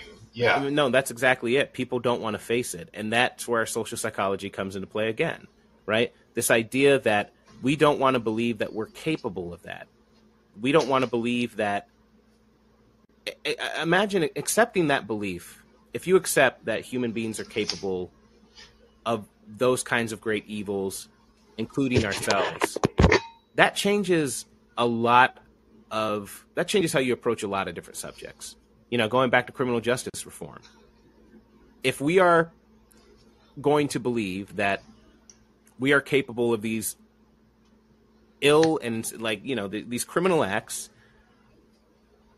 wouldn't that make us want to treat people with a little more compassion going through that system, to want to find the underlying cause, because the underlying cause is not a broken soul within a person. It's not a broken, you know, part of of a special wickedness which lives inside of them. It is someone who their circumstances and in some cases uh, their you know their their biology in some cases but most of the time their circumstances have shaped them into doing this thing.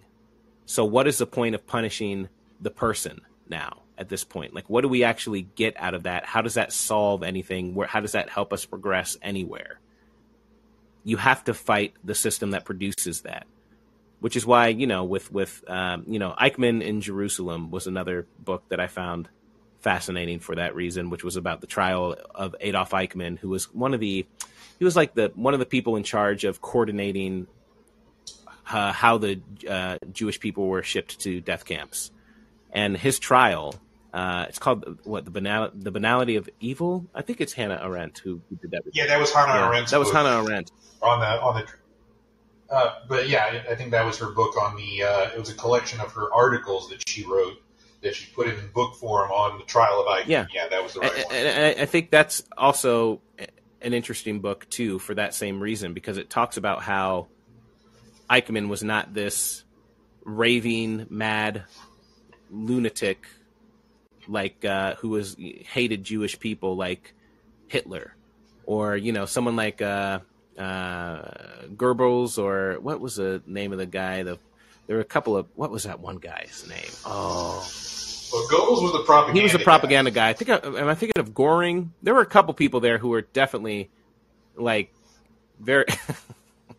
Sorry, Murphy says uh, Mel Gibson. Of course, he would. But yeah, I mean, like I think it's Goring is who I'm thinking of, who were really, you know, they had something eh, to the to the extent that you could call people like legitimately wicked in what they were doing. Like I, it's easy for me to put like Hitler in that category, but at the same time, you know, he's not made of anything. Well, different. there's Himmler. I think you might be thinking of Himmler. Himmler, Goring Himmler, Himmler. guy. That's it. Himmler. Yeah. Heinrich Himmler. That's right. That's right. That's what I'm thinking of.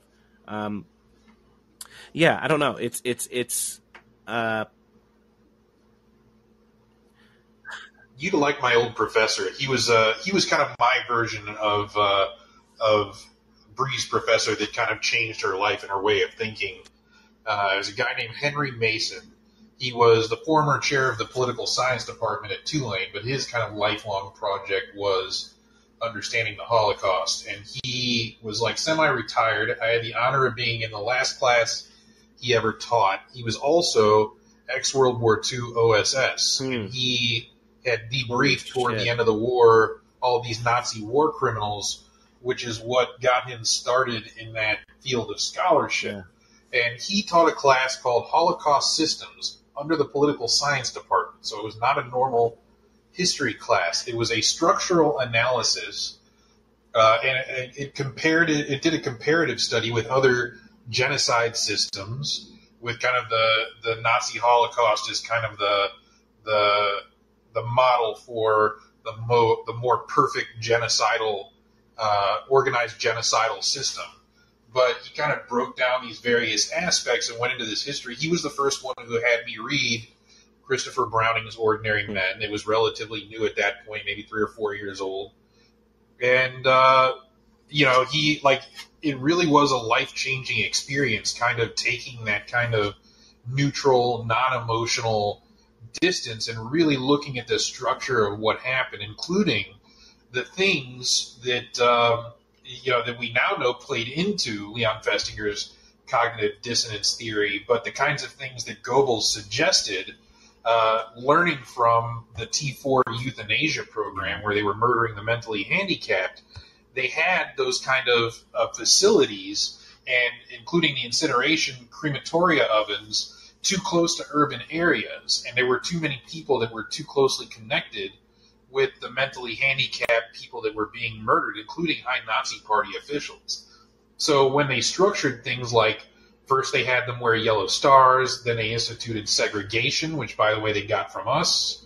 Uh, and then they put them in ghettos, and then they walled off the ghettos. And by the time they were ready to liquidate the ghettos and take all those people off, they knew that people would be so detached from those populations and see them as an other that, uh, and they would be so enamored by the fact that they received all their old apartments and possessions that uh, they wouldn't ask when they gave them some flimsy excuse like, "Oh, we're shipping them off to Madagascar so they can frolic in the wild as free range Jews." Yeah. Uh, and you know what a stupid, flimsy excuse. But no, they were obviously being shipped to Eastern Europe to be murdered. But nobody asked any questions at that point. And the the kind of steps that they took to prime those people not to ask those questions or to just move on with their life and make it more cognitively difficult uh, for them to turn around and be like, well, what what happened to those people? Is also kind of chilling and eye opening and makes you realize that uh, these people aren't monsters. They really are like us, and that if you flip a few switches in our brain, and we're not on guard for the kinds of things that can make that happen, uh, we're all capable of unspeakable evils. Yeah. And that's something that people have a, a really hard time accepting. You know, they they want to like everybody, and that's kind of what you were saying earlier. Like nobody wakes up in the morning and says, "You know what? Today I'm going to be the bad guy." Yeah. I mean, Billy Billie Eilish, but that's about it. Yeah, but um, you get it. Hillary Clinton, maybe. Uh. no, but they like basically everybody thinks that they're the good guy, and they have to convince themselves that they're the good guy, and that's kind of a basic aspect of, of human psychology is kind of tangentially related to Leon Festinger's theory. Yeah, but I, you know, if there's, I guess, if there's a grain of salt, or if there's something, one good takeaway to take from this, it's that people want to convince themselves that they're the good guy. So the desire to be the good guy, or to be good, or at least viewed as good, is there in the vast majority of people. So it's a matter yeah. of like how do you how do you make sure that people are f- like following the closest to good that we can come, right? Like the the the, the most ideal version of good, the most the most um, just version of it. And I do think that desire being in there. I guess that's that's where I get a little into like C.S. Lewis and stuff. Is I I don't know.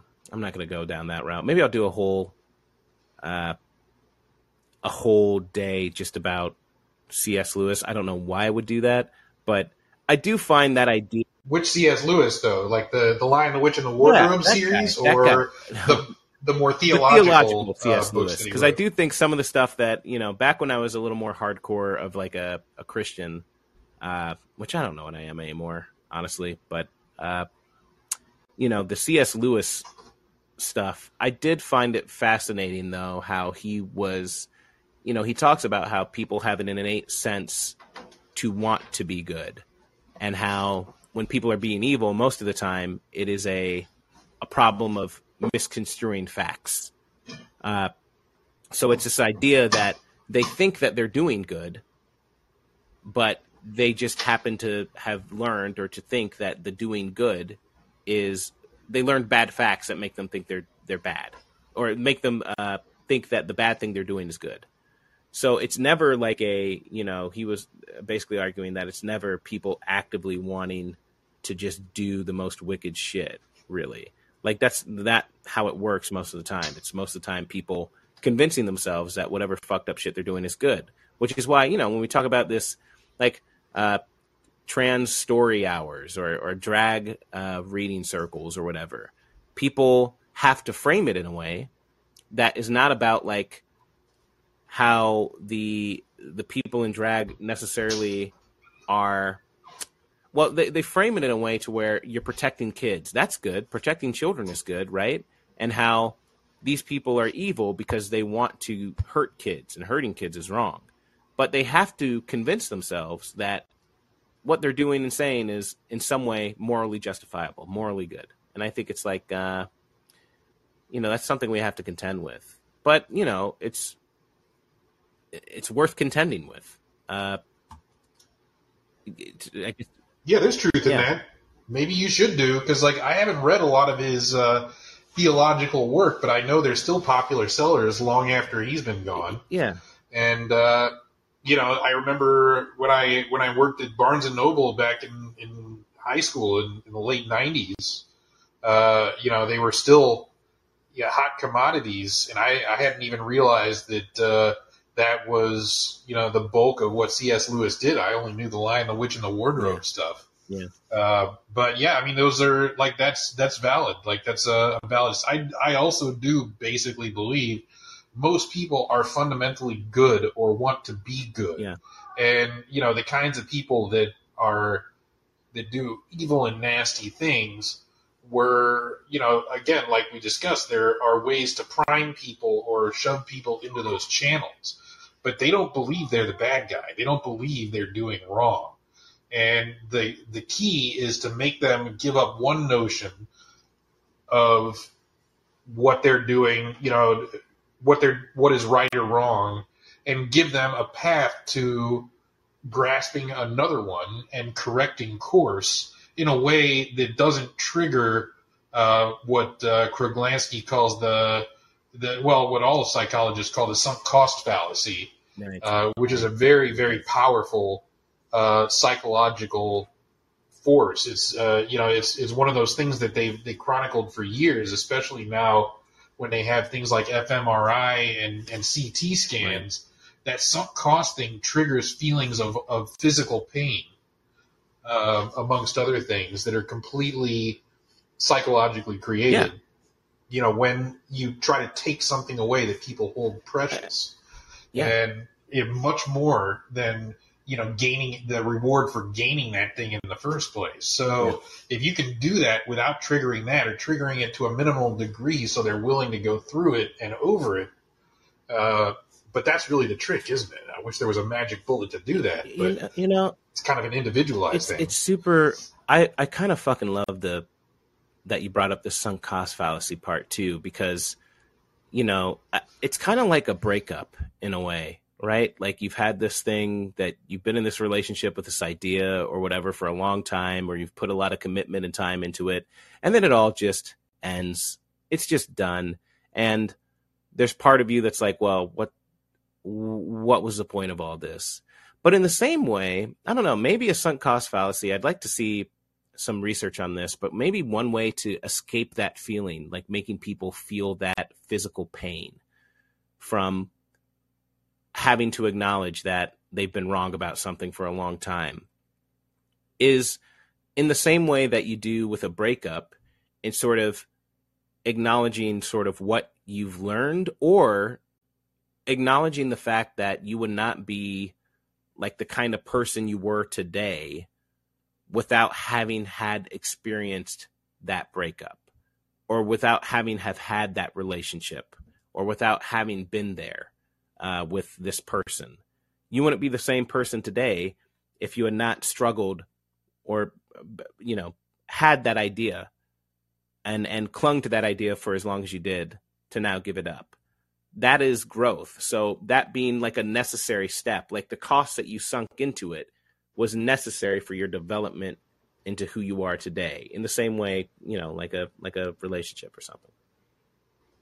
I think it's interesting that you came up with that particular analogy because I um, actually was uh, in a conversation with um, one of the psychologists I follow on Twitter, who's who's one of my favorites, Keith Payne, and I think he and, and one of his colleagues were um, were looking for I can't remember specifically what it was, but this particular reference uh, to um, you know the um, you know the effects of um, of the sunk cost fallacy or something being removed that they like uh, or that is core to their to who they are. Uh, I brought up kind of that that reference to um, basically that's the same kind of thing that makes people so traumatized and depressed when uh, you know they have a bad breakup or they discover a spouse is cheating on Yeah. them and because they have put that trust in the other Okay, and that has become a core part of who they were, the assumptions they made. And when you discover that that is wrong and that this assumption now has to be discarded, it forces you to go back through all the details of your relationship and all the things that you base that assumption on. And it was such a core part of who you are that there's no way to do that without psychological trauma.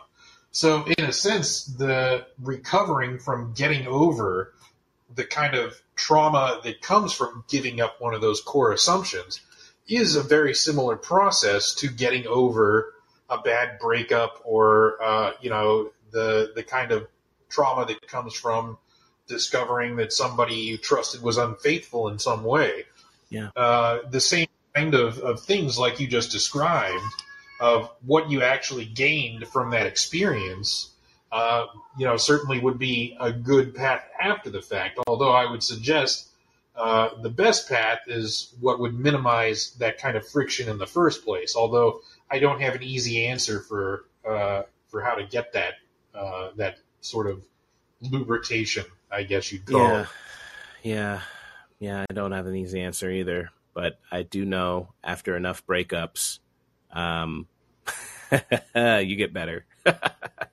you know, you do learn things as you as you go through them, and I think uh, the first cut is the deepest, uh, as they say. And I don't know, maybe uh, that applies to to the sunk cost fallacy uh, with other areas of life. But um, yeah, any other uh, parting shots, Jonathan? Man, it's always a pleasure talking with you, man. You got a you got a big brain, Yeah, big, likewise. delicious brain. Mm, it's It's just stuff that's accumulated over time, I guess. That uh, you know, nice to be able to share it with somebody. yeah, Really, it's like an all you can eat. Your brain's kind of like an all you can eat buffet with like a bunch. There's a bunch of different stuff in there, you know, and you can get as much of it as just nothing want. that can make me any money.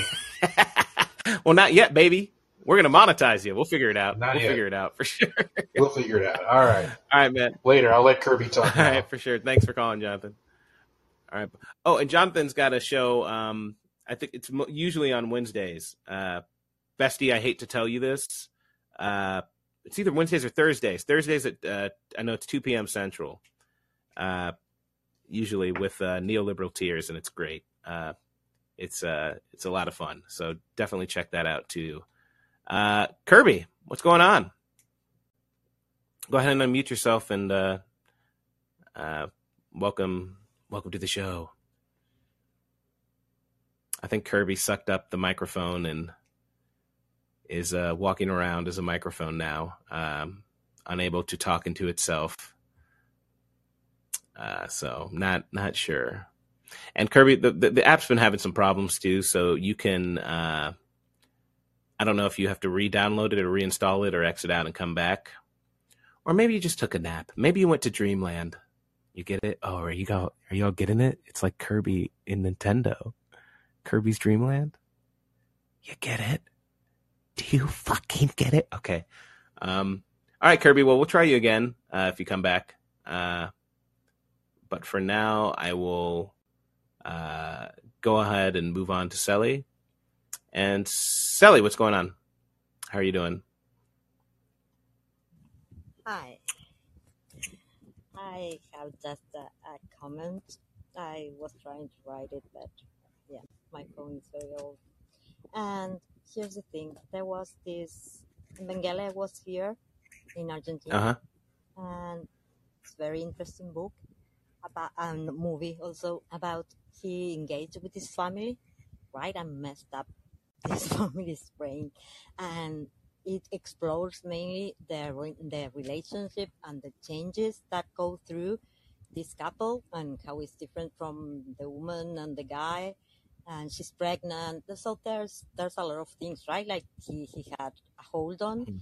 but it's very interesting to see two people in the patagonia region away from war away from that had nothing to do with with you know this this uh, maybe right like the the the racial hatred or the religious hatred and just figuring out how bad this guy is and how much are they willing to put up with him Mm. right in order to get their baby.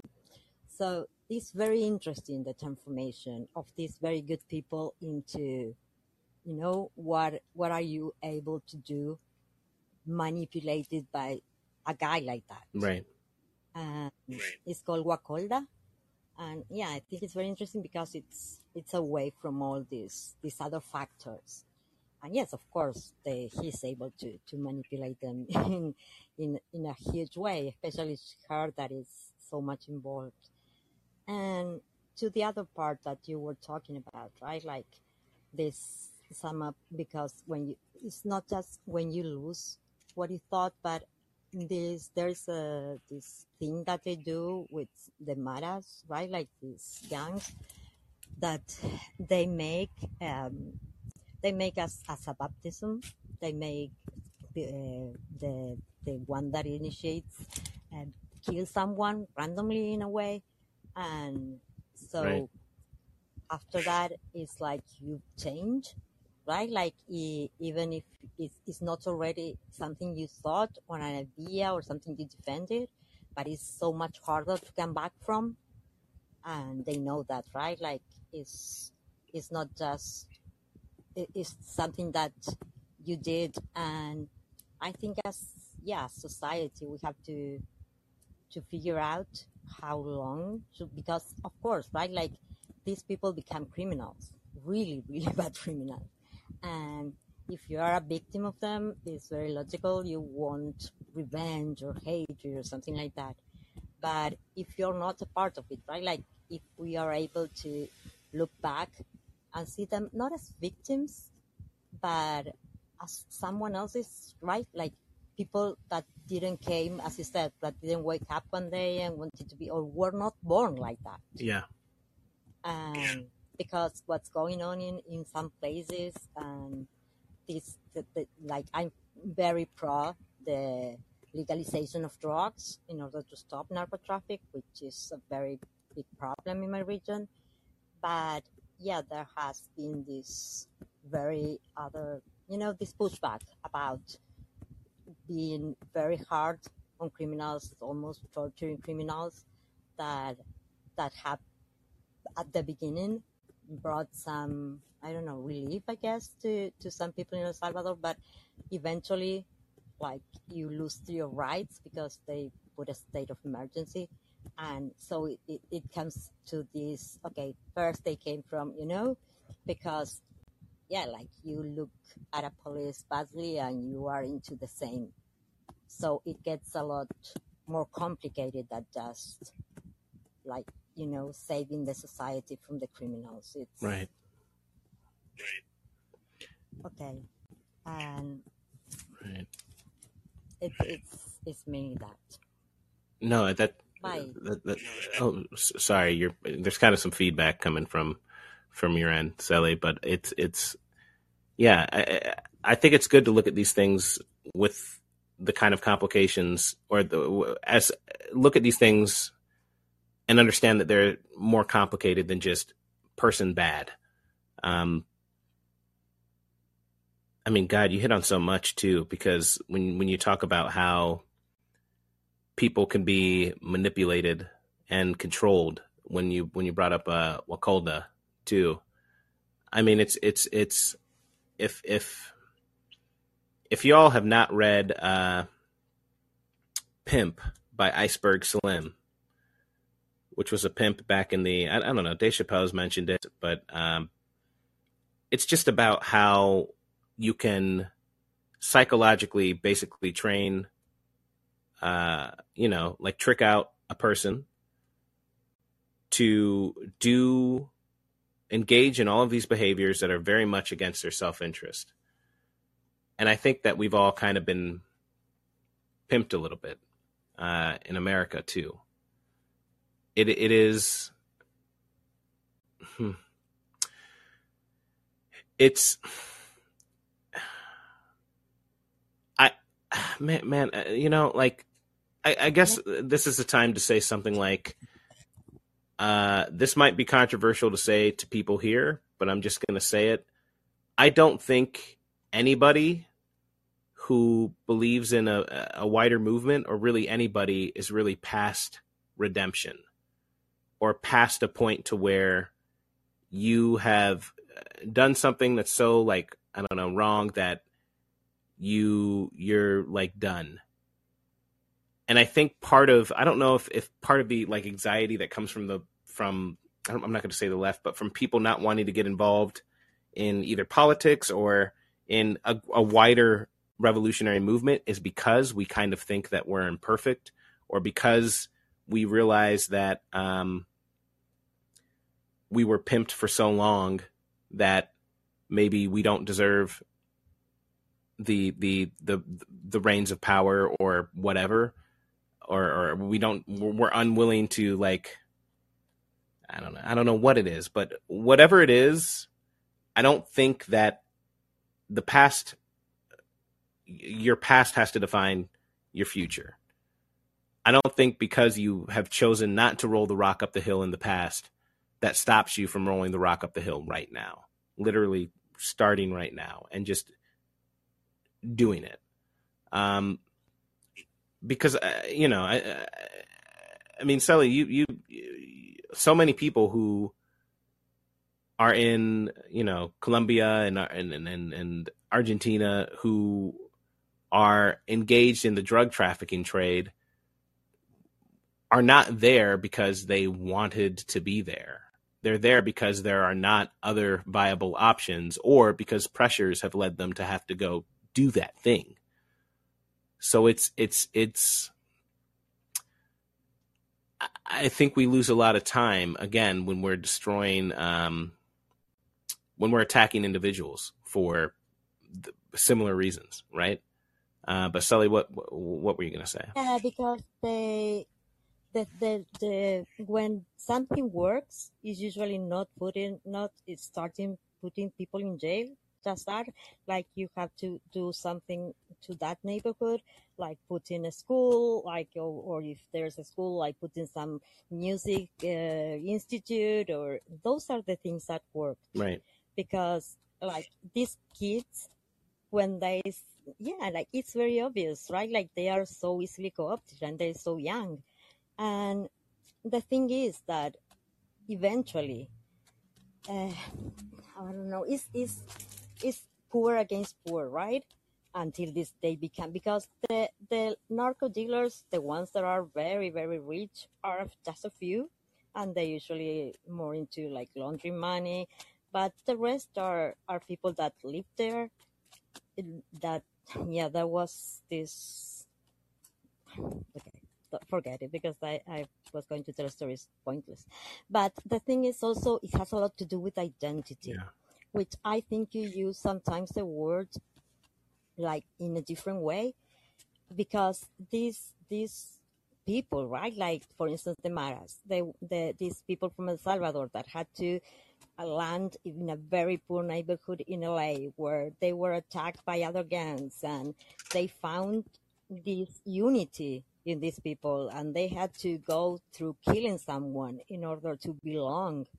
And I think it has a lot to do with what you were saying, like this self-harming. Like sometimes I feel people voting uh, against their self-interest in order to belong to a certain class they are no longer in Right.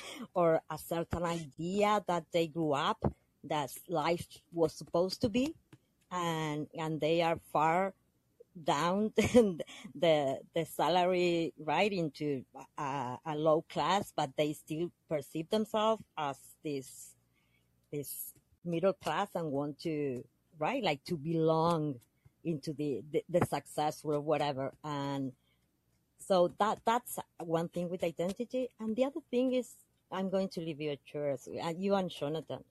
Like here identity is a big word mainly because it has to do with the right of identity, right? Here is a right because of the children that were kidnapped during the the dictatorship, right? And for instance, there is this movement about uh, you know donors or egg donors, right? Like they want to put this this option of the kid that is born from that at the age of 18 right? Like when it's an adult, if they want to go and check and see who their parents are and stuff like that, because there seems to be, it didn't happen to me, but it seems to be when somebody doesn't know where they're coming from, this urge that I don't know where they, where it comes from, but this real urge to know your origins, to know who you are. And I never see anyone, I never hear anyone talking about it, right? It's a very different thing than the gangs and stuff like that. But I, it would be interesting to have a conversation on identity on those regards, on who you are and and how it, it is in many parts of the world, the, the right of identity that has nothing to do with maybe with ideology. Oh, yeah, that discussion is being had, but there is a much more important discussion that is who you are and if because somebody and if somebody can steal or prevent you from knowing your identity Yeah. you know what i mean Yeah. I- Yeah. and Yeah. I, I do think that's interesting. Like the identity as of right, I think is interesting. It's it's it's. Hmm. I'll have to think about this a little more because there's there's two sides of me on this. One is the the right to sort of have your own identity being like the right to choose who you are associating with, the right to sort of be a person who develops and has their own interests and doesn't have to fall into uh, uh, whatever box someone else is forcing you into, right? And that is that's sort of a right of self determination to some extent. But I do think that you know there's this there's this other aspect in America where identity is so often seen as like a they're not it's advertised to you like you should have your identity but what they really mean is your identity as a consumer. The the only way they really want you to express your identity remember we're talking about like those parameters of a conversation. A lot of the parameters of how even people are even taught to identify themselves in america have to do with uh, what they consume their consumption habits oh what movies do you like? Oh what uh you know what clothes do you wear? Or what style do you have? What kind of car do you drive? What kind of house do you live in? All this all this shit that like none of that has anything to do with identity at all. Like very or very little. The closest is probably music you listen to right? Or something like that. But like the the maybe there's a there's a a conversation to be had about what identity means or should mean versus how is identity packaged and sold to you as something that becomes meaningless? Yeah and how important it is for for human beings in a way that i i seriously i struggle to understand because it didn't happen to me. So i struggle to understand how much these people desire to know what for instance right like this it, it started with these kids being kidnapped during the dictatorship their parents killed and they being given up to other family to be raised and never told right. right? That's that's how the movement started here with the abuelas of plaza de mayo. But if you have for instance in, in south asia asia sorry like you have many kids that are taken because uh, orphanages get a lot of donations, these ONGs and stuff like that, and they're taking from their parents and saying that they're going to be right, like educated and stuff like that, and they're just and they they are completely like they change the, the, the kid's name, they go away into not knowing that, right? Like it happened also in East Timor when Indonesia invaded. There's so many cases around the world. And if you saw the struggle of these people to see where they came from, that sometimes we look at identity as something that we are, we construct that that is true and that is a right. And I agree with you a hundred percent. But yeah, there's a, another part of it that, that it's, it doesn't define you, but you have the right to know it right because apparently it's a need. So yeah, I wanted to lead that because I want to make a room or maybe, I don't know, or you or someone and have that conversation. yeah that'd be an awesome conversation to have i think i think that's that's a fascinating subject too sally um Okay. but yeah thank you so much for calling in Okay. uh any No, parting shots thank yeah you. Thank you for ha- for having me. Bye. Yeah, bye. Okay, so I, I I'm gonna get to the last two callers. I'm gonna try to finish up in ten minutes because I can feel my energy waning, and I still gotta uh, I still gotta work out to keep this fucking bod uh, for all y'all, and uh, I also have to uh, what's it called? Put in my time, my billable hours. So, and that ends in an hour, and I usually need at least 45 minutes to do that. So, uh, I'll rush through these quick, but but meaningful. What's up, Brady? Welcome back. How was uh, how was the open mic? Open mic was cool. Um, got my phone charged up. Nice. Hey, and I'm glad you guys like my profile picture for my proxy account, Fox McCloud. oh, is it? That's awesome. Um, Fox McCloud rocks, dude. Yeah, that's one of my proxy accounts. I was using it for my laptop earlier, awesome. and because my phone was dead. Yeah, Fox Fox McCloud is the man, but apparently I am not the man. Apparently I am a bad, rude dude. Yeah. and I had to have an intervention today about how bad I was. but it, Oh, really? it didn't go too Yeah. well. Yeah. yeah, yeah. We unfortunately we spent the whole time talking about me, and no one wanted to talk about the proxy party platform, which is actually a pretty good idea. And it seems like a lot of people on Callin are starting to come around to the idea that we actually need a viable third party that's like to the left of libertarians and less feckless than the Greens. And um, so I got a lot of criticism on my idea, but no one was really able to make the idea better. So I'm wondering how valid criticism is if they're enabled to. I mean, I guess that's true. Criticism's always valid, you know.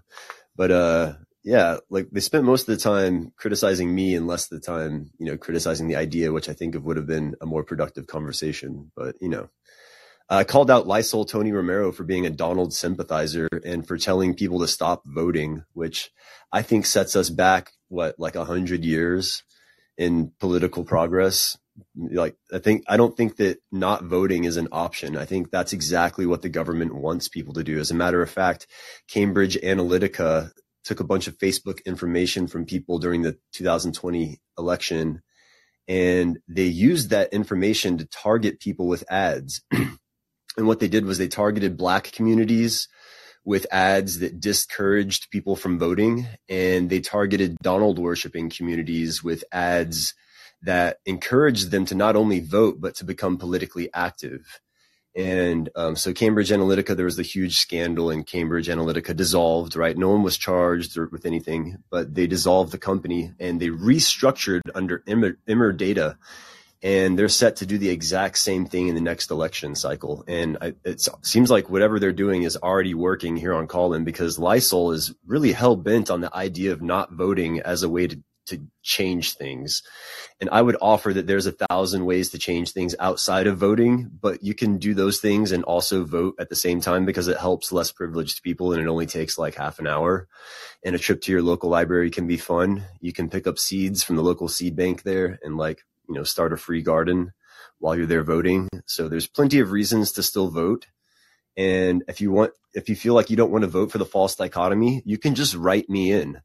And if you don't want to write me in, then you should try to find, um, try to find someone who's better than me. Um, and we should totally debate and see who the best candidates Yeah, are. Brady, I think it's a, I and we think should it's, just write I think in. it's uh, a fundamental law of nature that it's impossible to find someone better than you. Um, I don't think there's a single person. It seems to be the case as it seems to be the case, unfortunately, which means we might be doomed. Yeah. Um, but I'm very open to the idea that someone can probably do this better than me, and I really hope that someone does at some point. I hope I'm not the only one doing it at some point. Um, I'm going to register with uh, a group called Run for Something, and I think that all of the, the seats that go unchallenged in the next election could at least be filled with homeless people. Like we should get a campaign to put homeless people in uh, to run against some of these unchallenged seats on the local level, and that would be better than nothing. I mean, I can write their names in. You know, um, this is something we can do. I actually, huh? I actually do like the idea of recruiting homeless people to run for office. I, huh? no irony. I actually I, there's something about think about that that, that. I kind of like. Look, I don't Yeah, know. we, we could also uh, do like an Occupy DC thing, send them all to Washington DC and just take care of them, make sure they got everything they need, take care. You know, that's just an idea that Gator, uh, not Gator, but Lance had a while back. I thought that was pretty cool. But yeah, like seriously, you can write them in to get to bypass the ballot access bureaucracy that prevents so many people from running. We can. I know it takes a little more work, but we we could write people in like that. Yeah, yeah, I, I'm not against that idea. Um, you know, to the extent the proxy party. Look, I, I think I think third parties are uh, viable. I mean, the only thing I would have with the proxy party. I mean, I I I've read through some of your proposal. Um, eh, you know, I- I like the fact that you're you're thinking of you're trying to think of things for us to get somewhere. I think that's actually the kind of behavior we want, right? Is people doing that. Um, you know, to the extent that there there's the infrared camera uh, barbecue session. I don't think that's supported in science, but I do think it's fucking funny. you know, I think it's. I don't think there's any evidence to support the fact that like uh, you could put a bunch of infrared cameras on a bunch of politicians and read when they're lying or not. But I think it's fucking hilarious, and I would love to see it just because you know it's funny. It's Uh, funny. Uh, the you know, looking through predator vision. It's like predator vision for the politics. It just adds a layer of hilariousness to the whole thing. You're right, exactly. And uh, beyond beyond the you know infrared vibe check, uh, came up with another good idea the other night for accountability, and that would be collateral. Like if you want to run for office in the proxy party, there, you have to drop down. Like if you own stake in a bunch of companies, you have to put that up as collateral for your performance in uh, Congress or wherever, whatever seat you have. And at the end, um, people give you a rating and decide if you get that collateral back or not based on your performance. But some kind of collateral or contractual agreement to hold uh, elected officials accountable Yeah, I, I, might be I an agree with that. I mean, I'm working on an initiative right now, which the the the bulk of it is to draft legislation which stops. Uh, it basically prevents the any elected official from. Uh, it basically puts a cap on their year to year annual increase in net worth that they're allowed to generate. So it hard caps the amount of money that they can make year over year, and uh, that is something that I've been working on for about a year now. Still drafting the legislation, but we we got a group. Um, it's called the Fat Cats Initiative. Uh, as soon as we're done putting that full plan together, then I'm going to probably do an episode or something on it. But no, I agree that there needs to be some kind of accountability mechanism for uh, politicians that makes them more accountable directly. One, one uh, less less able to be influenced by corporate and uh, moneyed interests and elites. Right? You you got to solve that part of the problem. But I also like the other problem of making them more accountable to the party or the voting block and the collateral idea. I could see a lot of problems legally with it, but I, I actually, you know, that's that's a I like it actually. The the collateral aspect, maybe that's something we uh, we can play around with as an idea. That's actually that's Actually, that's that's, that's interesting. at least that's interesting. At least experiment with it. Hell yeah, dude. And I'll pass the mic to Rudy, but I just wanted to ask before I go, uh, what you've heard about people using jailbroken chat GPT as lawyers and how, how successful you think that is. Because as it stands right now, chat GPT is coming out with new versions. And every time they come out with a new version, it's harder to jailbreak, um, but it's more advanced. So right now we're living in this like wild, wild west situation with AI where we actually have access to more, more unrestricted AI than we ever have had before. But this is going to be a fleeting moment in history until we start truly open sourcing AI technology. And I think it's an opportunity for people to start co-ops and um, nonprofits, uh, was it private membership committees and stuff like private membership associations, things like that, that, um, you know, usually the cost of a lawyer is the biggest Yeah, hurdle in it's a starting a problem. nonprofit or something like that. And so I think that people could potentially use Chat GPT right now as the lawyer to, to write up bylaws. It's really good at writing up bylaws. You know, you tell it what you want it to do and it can write up some really nice bylaws right now. So I just encourage everyone to take advantage of that while they can, you know, um, because it might not, that resource might not be there forever. Yeah, I'll give my input on that part. I've I've I've tried to use Chat GPT, uh, GPT to do some legal work, not like for clients, but you know, whenever you got to write articles about shit and and get it to, uh, I don't know, give some kind of interpretation of a case or something like that. I've tried to use it uh, because it saves me a lot of reading. And what I found is, uh, it it's not it gets it tends to get like the legal precedent right, but it makes up a bunch of shit. It doesn't actually know cases. It doesn't actually have a database of which cases are precedent and which are not, uh, meaning like which ones can still be enforced and which can't.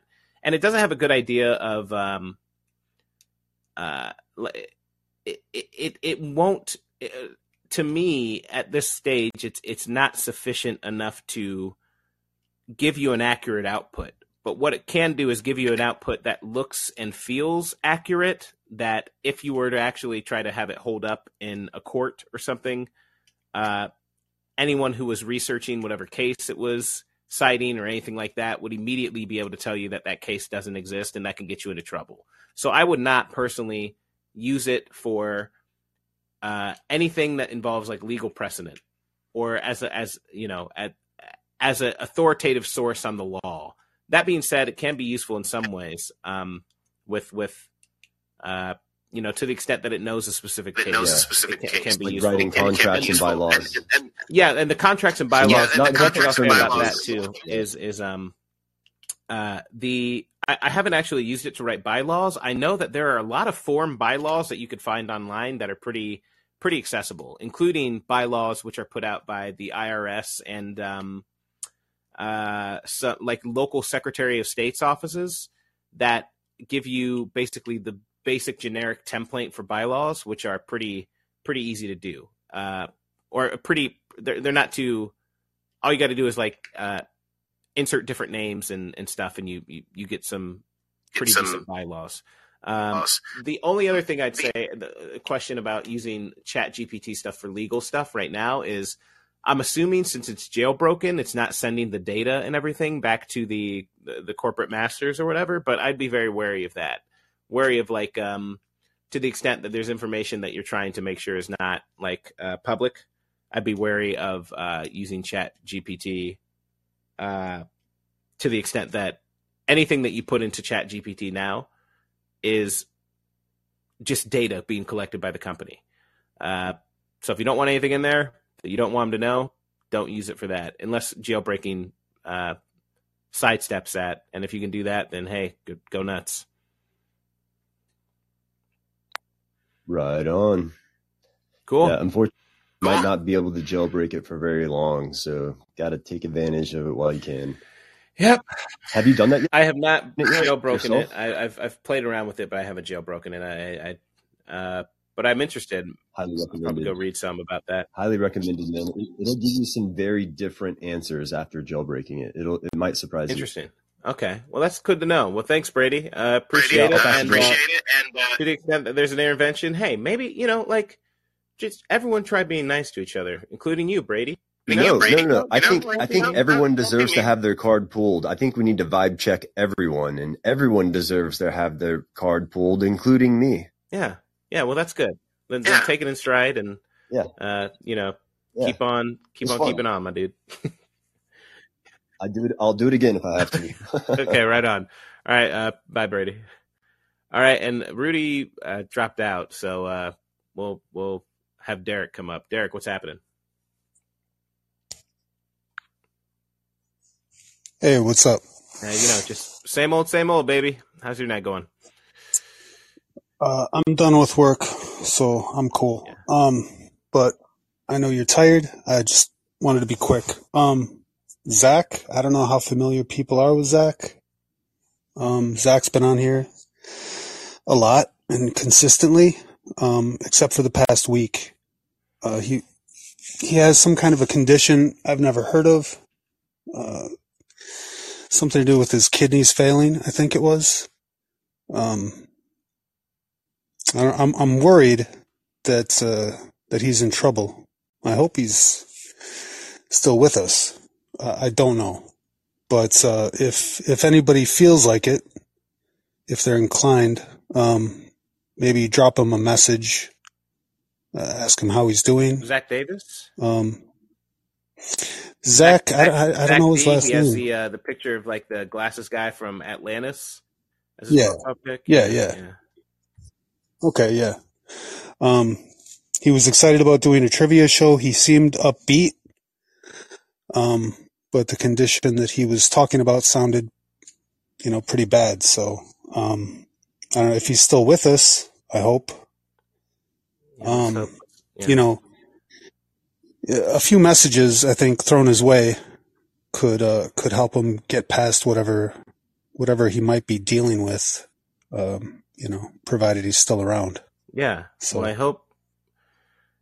First, you know, let's hope for the best and hope they still around. Obviously, right? Like, like sometimes people definitely. just disappear for a week or sometimes longer than that. Um, but that being said, yeah, uh, I'll I'll message him right now, and I I know Zach. It's you know, uh, he's a really great part of this community, and I I uh, you know to the extent that there's a medical problem that he's dealing with too. Uh, you know, I don't I don't know if it, there's like a GoFundMe or something that we could set up, but uh, well, let's just try to see how I guess what his status is, Yeah. and, and go from there.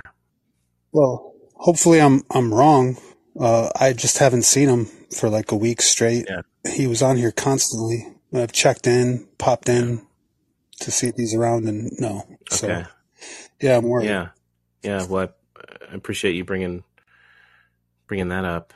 You know, maybe just pulled a, sh- a schnarf. Who knows? Um, Yeah, who knows? He seemed upbeat though. He didn't seem like you know pissed off or disenchanted or whatever the fuck. Yeah. Yeah. Okay. Yeah, I'll definitely message him. Let me see. When's the last time he logged in? February. Well, is it? Is that right? Last. Okay, February twenty seventh is the last episode that he called in for. Yeah. Okay. Jeez, I hope he's okay. Fuck. Let's hope. Let's hope, y'all. Um, and Zach was a, a lot nicer than Schnarf Andrew, but Schnarf was a Schnarf. Ever, you know, he had a, he had he had good points. Schnarf was a you know I, I don't mind people being persnickety and like uh like assholes sometimes if they are also if they're saying something that's like uh I don't know that that is helping me or helping us kind of analyze something, you know. And I think uh, I think a lot of people on on Callin are good at that. But um, hope, hope, hope, hope, and and keeping keeping a light going. How do you keep putting one foot in front of the other? Uh, you basically make the decision to to just do so. Um, we talked today about a lot of the things that are going to look. I don't need to regurgitate what I've already said about how this system is very good at isolating us, making us lonely, and making us think that capitalism is impossible to defeat. This idea that you know the end of the world is more easy to envision than the end of capitalism is something that we've all kind of dealt with. Uh, but the first step to you know a journey of a thousand miles begins with a single step. And fuck these motherfuckers. Fuck these guys. What are they gonna do? Make us quit? No, fuck that. We want to roll rocks up hills, goddammit. Each and every day, I want to wake up. I want to put on some pants and just pants That's all I'm wearing. I'm going barefoot, just pants. You know what? Cut off jeans. I'm wearing jorts every morning. And I'm getting up and I'm going to that big fucking boulder that's in front of me and I'm pushing that motherfucker up the hill hard. One of the things that Albert Camus says in The Myth of Sisyphus that I really, really do like is how he talks about how the rock gets all the way up to the very top of that peak, never quite reaches, and then falls back down. And after the stone falls back down that hill, Camus uh, writes that it is during that return, that pause, that Sisyphus interests me. A face that toils so close to stones is already stone itself. I see that man going back down with a heavy yet measured step towards the torment of which he will never know the end. But there is no fate that cannot be surmounted by scorn. I love it. I love it. If you want a revolution, if you want change, your first step in doing that is to accept the fact that you're going to fight for it regardless. You're fighting for change. It doesn't even matter. Like if it it does not matter if it's likely to succeed or not because nothing in the end matters. And in accepting that nothing matters, then the choice to make something matter matters. And that's what matters, if that makes sense. And it does. If the stakes of all of this are we all end up in the same place anyway, then baby, fucking roll that rock up the hill. And every time it rolls back down, it's that scorn, baby. It is that punk rock, fuck you, I'm rolling this fucking rock back up the hill that makes you invincible. And that makes any movement against any kind of revolution futile because you're not doing it just to win. You're doing it to do it because you've chosen to do it. And that's what's I th- you know like I said as someone who I've I've struggled with suicidal ideation. I've struggled with depression and everything. Once I started just rolling that fucking rock up the hill, I've been pretty fucking happy about it. And I think there's just I, I will never I will never I can't emphasize to you how fucking punk rock it is to just say, fuck you, I won't do what you tell me. It's so goddamn punk rock to make the choice that you're going to fight because, just because, just because. And any sort of change has to start with that acknowledgement. So when you see defeatism online, when you feel like you've been defeated, when you feel like our efforts are futile or you don't know if we'll succeed or this or that's not the right candidate or this is uh, you know that's not a real leftist or anything who gives a fuck? Who fucking care? We're fighting. That's what we're doing. The choice has been made if it's the wrong candidate cool how do we utilize this opportunity to continue the fight that we're trying to do. You know what I'm saying? You got to fuck that hill up with that rock. But remember that the most important thing is that it's a choice to do so. So when you know when we talk about a pep talk and when we talk about revolution, step 1 is choosing to do that thing choosing to do it. Now, as I said in other episodes, we're going to talk more and more about specific steps, specific things that you can be doing to get there. Because I think that's what we, we, we probably need more of that in the in the lexicon. But for now, just remember that the first step is a choice. So even if you end up feeling defeated for a day, for a week, for a year, make the choice to get up and keep fighting. Because if all of it ends the same way, what's the point of not fucking these motherfuckers up along the way? That's what I don't understand. I'm gonna make as I'm gonna make I'm gonna make as many motherfuckers like if capitalism's gonna win, it's gonna eat my dick doing it. Okay? It's gonna eat my entire ass doing it. And I'm gonna keep rolling that rock up the hill. I hope that makes sense. Because I feel it. okay? I feel that shit with my whole chest. Um maybe not the most eloquent way to say it, but I think you all get the vibes, right? That's the vibe check.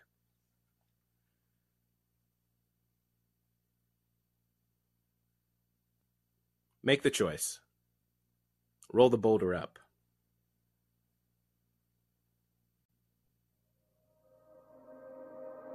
Get it all the way up there.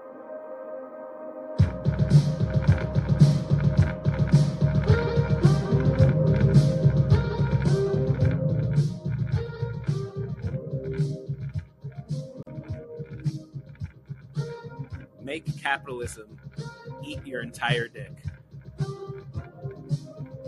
The whole ass.